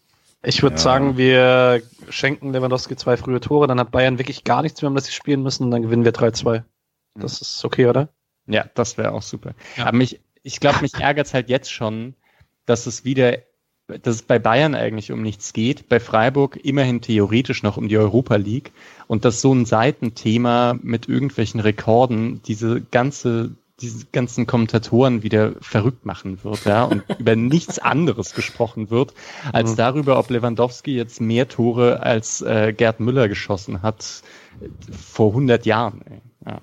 Es wird wahrscheinlich, es werden wahrscheinlich T-Shirts gedruckt, wenn er es schafft, die sie danach Ja. an, alle anhaben. Und dann werden auch alle gefragt, ne? Also Freiburg verliert gerade 5-0. Und wie finden Sie es jetzt, dass äh, Lewandowski noch sein 41. Tor geschossen hat? Hm? Dann hoffen wir doch einfach, Macht irgendeinen Witz. So. Oh, das wird alles ganz schrecklich. dass Okay. Flecken, dann hoffen wir doch einfach, dass Flecken der Albtraum für Robert Lewandowski wird und äh, Yes. Lewandowski am, am letzten Spieltag machen muss. Ich meine, Bayern spielt ja noch gegen Augsburg, also, Ja. also Lever wird schaffen, aber So, ich rate mal kurz runter. Nico Schlotterbeck hat 13-0 in Wolfsburg verloren, wurde in der 69. Minute ausgewechselt. Äh, Okorochi kam in der 80. Minute für Collins rein in einem absolut spektakulären 8 zu 3 von Paderborn in Aue. Brandon Borello wurde in der 75. Minute eingewechselt. Die haben 2 zu 2 gegen Braunschweig gespielt. Die hätten wahrscheinlich gewinnen müssen, um am Ende noch irgendwelche Chancen auf den Aufstieg zu haben. Ähm, das wird wahrscheinlich eher schwierig für, für die Fortuna. Patrick Kammerbauer hat mit Braunschweig, wurde in der 88. eingewechselt, eben gegen Fortuna Düsseldorf und Brandon Borello. Marvin Pieringer hat 1 zu 3 gegen Osnabrück verloren, durfte aber durchspielen immerhin. Er hat eine gelbe Karte noch bekommen, aber scheint da zumindest jetzt noch ordentlich auf Spielpraxis zu kommen. Luca Itter war in der Startelf gegen den KSC. 2 zu 2 gespielt von Kräuter Fürth. Raum war auf der Bank sein, sein Kontrahent, der ja zu Hoffenheim geht nächstes Jahr. Und ja, für Fürth wird's jetzt nochmal spannend. Wir haben gerade nebenher, spielt der HSV, ne? Die führen und haben gewonnen, oder wie war? Wie die führen 5-1. Okay.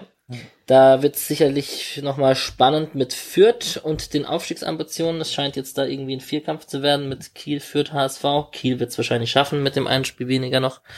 Das Hat wird HSV sicher... da noch Chancen? Wir haben drei ja, Punkte Rückstand auf Fürth. Also und bessere Tordifferenz jetzt deutlich.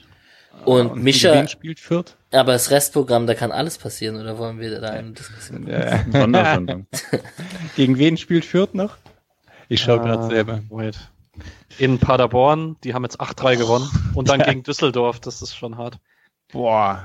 Und Hamburg hat aber halt Osnabrück auswärts und Braunschweig daheim, die beide bis aufs Blut gegen den Klassenerhalt kämpfen werden. Äh, gegen den Abstieg kämpfen werden, nicht gegen den Klassenerhalt. Oh, das ist spannend. Und dann, also Nordderby, Nordderby-Relegation wäre schon gut, oder? Ja, geht ja nicht, wenn Bremen direkt runtergeht. Ja, aber wenn sie nicht direkt runtergehen, weil Köln direkt runtergeht. Ja, das wäre sicherlich spannend. Ohne Zuschauer. Schade. Mhm. Ähm, Florian Katt, Startelf, 3 zu 2 gegen Duisburg gewonnen, in der 67. Minute ausgewechselt. Der scheint zumindest zum Ende der Saison noch auf ein paar Einsätze zu kommen. Und Ami Abrashi war nicht im Kader bei der 2 zu 0 Niederlage gegen die Young Boys Bern. Übrigens richtig verrückt, mit wie viel Punkten Vorsprung Young Boys Bern in der Schweiz da Meister wurden. Vor allen Dingen, weil, sorry, Platz 2 bis letzter Platz innerhalb von 13 Punkten und dann Platz 2 bis Platz 1 35 Punkte. Das ja. ist Wahnsinn. Das ist echt verrückt. Ja, die zweite Mannschaft, ähm, ich weiß nicht, ob ihr es gesehen habt, die hat 2-0 beim TSV Schott Mainz gespielt. Ich glaube, es gab einen Livestream, ich habe es nicht gesehen. Hab's gesehen, fand's gut. Kunstrasenplatz äh, mit ein paar komischen Linien. Das war dann, es war alles gar nicht so leicht zu verfolgen, hatte ich das Gefühl, aber ja, weiterhin. Das ist eine ganz gute Mannschaft, die gar nicht so überzeugend gespielt hat, aber irgendwie fangen sie kaum Tore und schießen mehr. Eigentor in der 40. und Kehrer in der 52.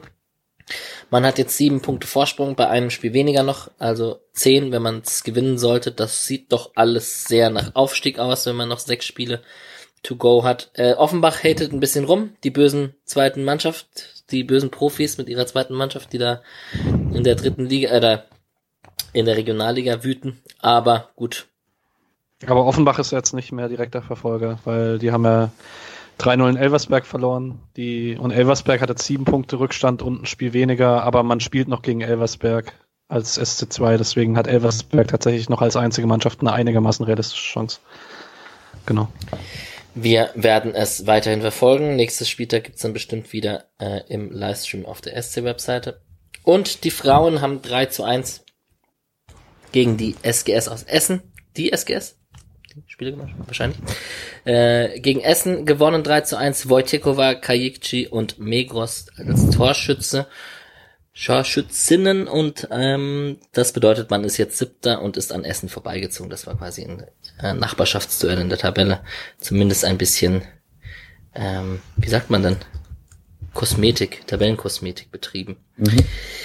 So, Bayern, wir haben schon angesprochen, Lewandowski. Ich brauche noch einen Ergebnistipp. Äh, wir haben ja schon ein bisschen drüber gesprochen, deswegen reicht wahrscheinlich der Ergebnistipp und vielleicht, ob man abgeschossen wird von den aufspielenden Bayern oder was erwartet ihr? Ich sag jetzt 2-1 Freiburg. Hi. Ich habe es halt einmal schon angedeutet. Ne? Ich könnte mir halt vorstellen, dass so, so ein bisschen Abstieg, Abstiegssaison light wird. dass man gegen Bayern gewinnt und äh, Union und Gladbach jetzt verlieren. Freiburg damit auf Platz sieben am letzten Spieltag. Und dann verspielt man's. Und dann holt man Pavel Krömer zurück. Okay. Ja.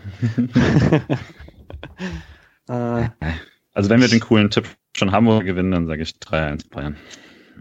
Nee, also, äh, ich, also keine Ahnung. Ich, ich, ich will nicht auf Bayern tippen, weil dann ist unsere Saison echt vorbei und deswegen gewinnen wir 3-2, wie vorhin gesagt. Lever zwei schnelle Tore und Bayern hat dann keinen Bock mehr. Und Höhler wird treffen. Egal wie das Spiel läuft, Höhler wird treffen. Das ist das eine, ja. So, und ich gehe auf ein 1 zu 0 für den SC, Mark Flecken als Schrecken für Lewandowski. Ähm, mit gehaltenem Elfmeter, wo Lewandowski zu lange verzögert und Flecken bleibt einfach stehen und macht eine Fußparade oder so. Mal gucken. Ähm, und von mir aus kann auch das 1-0 Lukas Höhler machen. Freue ich mich natürlich sehr. Aber wer es macht, ist mir eigentlich egal. Manuel Aber- Gulde. Ah. Also jetzt spielt am Samstag aber auch Leverkusen gegen Union und Gladbach gegen Stuttgart. Und ich sehe es schon auch, dass Gladbach gegen Stuttgart Favorit ist und dass bei Stuttgart um nichts mehr geht und Leverkusen jetzt nicht das beste, also die beste Form hat aktuell. Aber dass die beiden jetzt verlieren, ist nicht absolut unmöglich. Also das kann schon passieren. Deswegen vielleicht muss Freiburg gar nicht gewinnen, damit es am 34. noch um was geht. Und dann müssen sie nochmal verlieren. Das kann natürlich passieren. Aber dann geht's noch um was am 34. Spieltag. Ja, okay. Spannend. Ich will nur sagen, am 33. Spieltag geht's immer noch um Europa für Freiburg. Ja. Das ist doch schon mal krass. cool. Genau, und kurz für alle zur Info noch, äh, weil wir es gerade von der zweiten hatten, von Stream. Die zweite spielt Samstag um 14 Uhr gegen Stadt Allendorf. Also kann man im Prinzip, klar, es überschneidet sich ein bisschen, aber man kann fast fließend übergehen. Bis dahin ist das Spiel schon entschieden. Ich- Bis 15.30 Ich wollte noch einen Take von Julian nochmal betonen, ähm, den, den ich absolut unterstütze und absolut jedes Mal auch denke, ist, dass wir bei diesen ganzen Diskussionen am 33. Spieltag geht's noch um Europa, immer dieses hätte, wäre, wenn bei ganz vielen Spielen denke und es wäre auch einfach möglich gewesen, in dieser Saison einigermaßen souverän in den Europapokal einzuziehen, wenn man zwei, drei Spiele nicht so ganz verkackt hätte. Ob man dann andere gewonnen hätte, sei mal dahingestellt, oder ob das Hector-Handspiel nicht zählt und so weiter und so fort. Aber, ah, ich traue schon Ja. dem einen oder anderen Punkt nach. Mainz in der Hinrunde darf halt nicht passieren. Aber gut, vielleicht darf man auch nicht nach äh, zehn Spieltagen erst drei Punkte haben oder wie das war. Ne? Also das, so das die saßen ja nach dem zehnten Spieltag hier und haben überlegt, ob das mit dem Abstieg, also dass man froh ist, dass ein paar noch nicht so viel gepunktet haben. So. Das stimmt. Müsste man noch mal reinhören.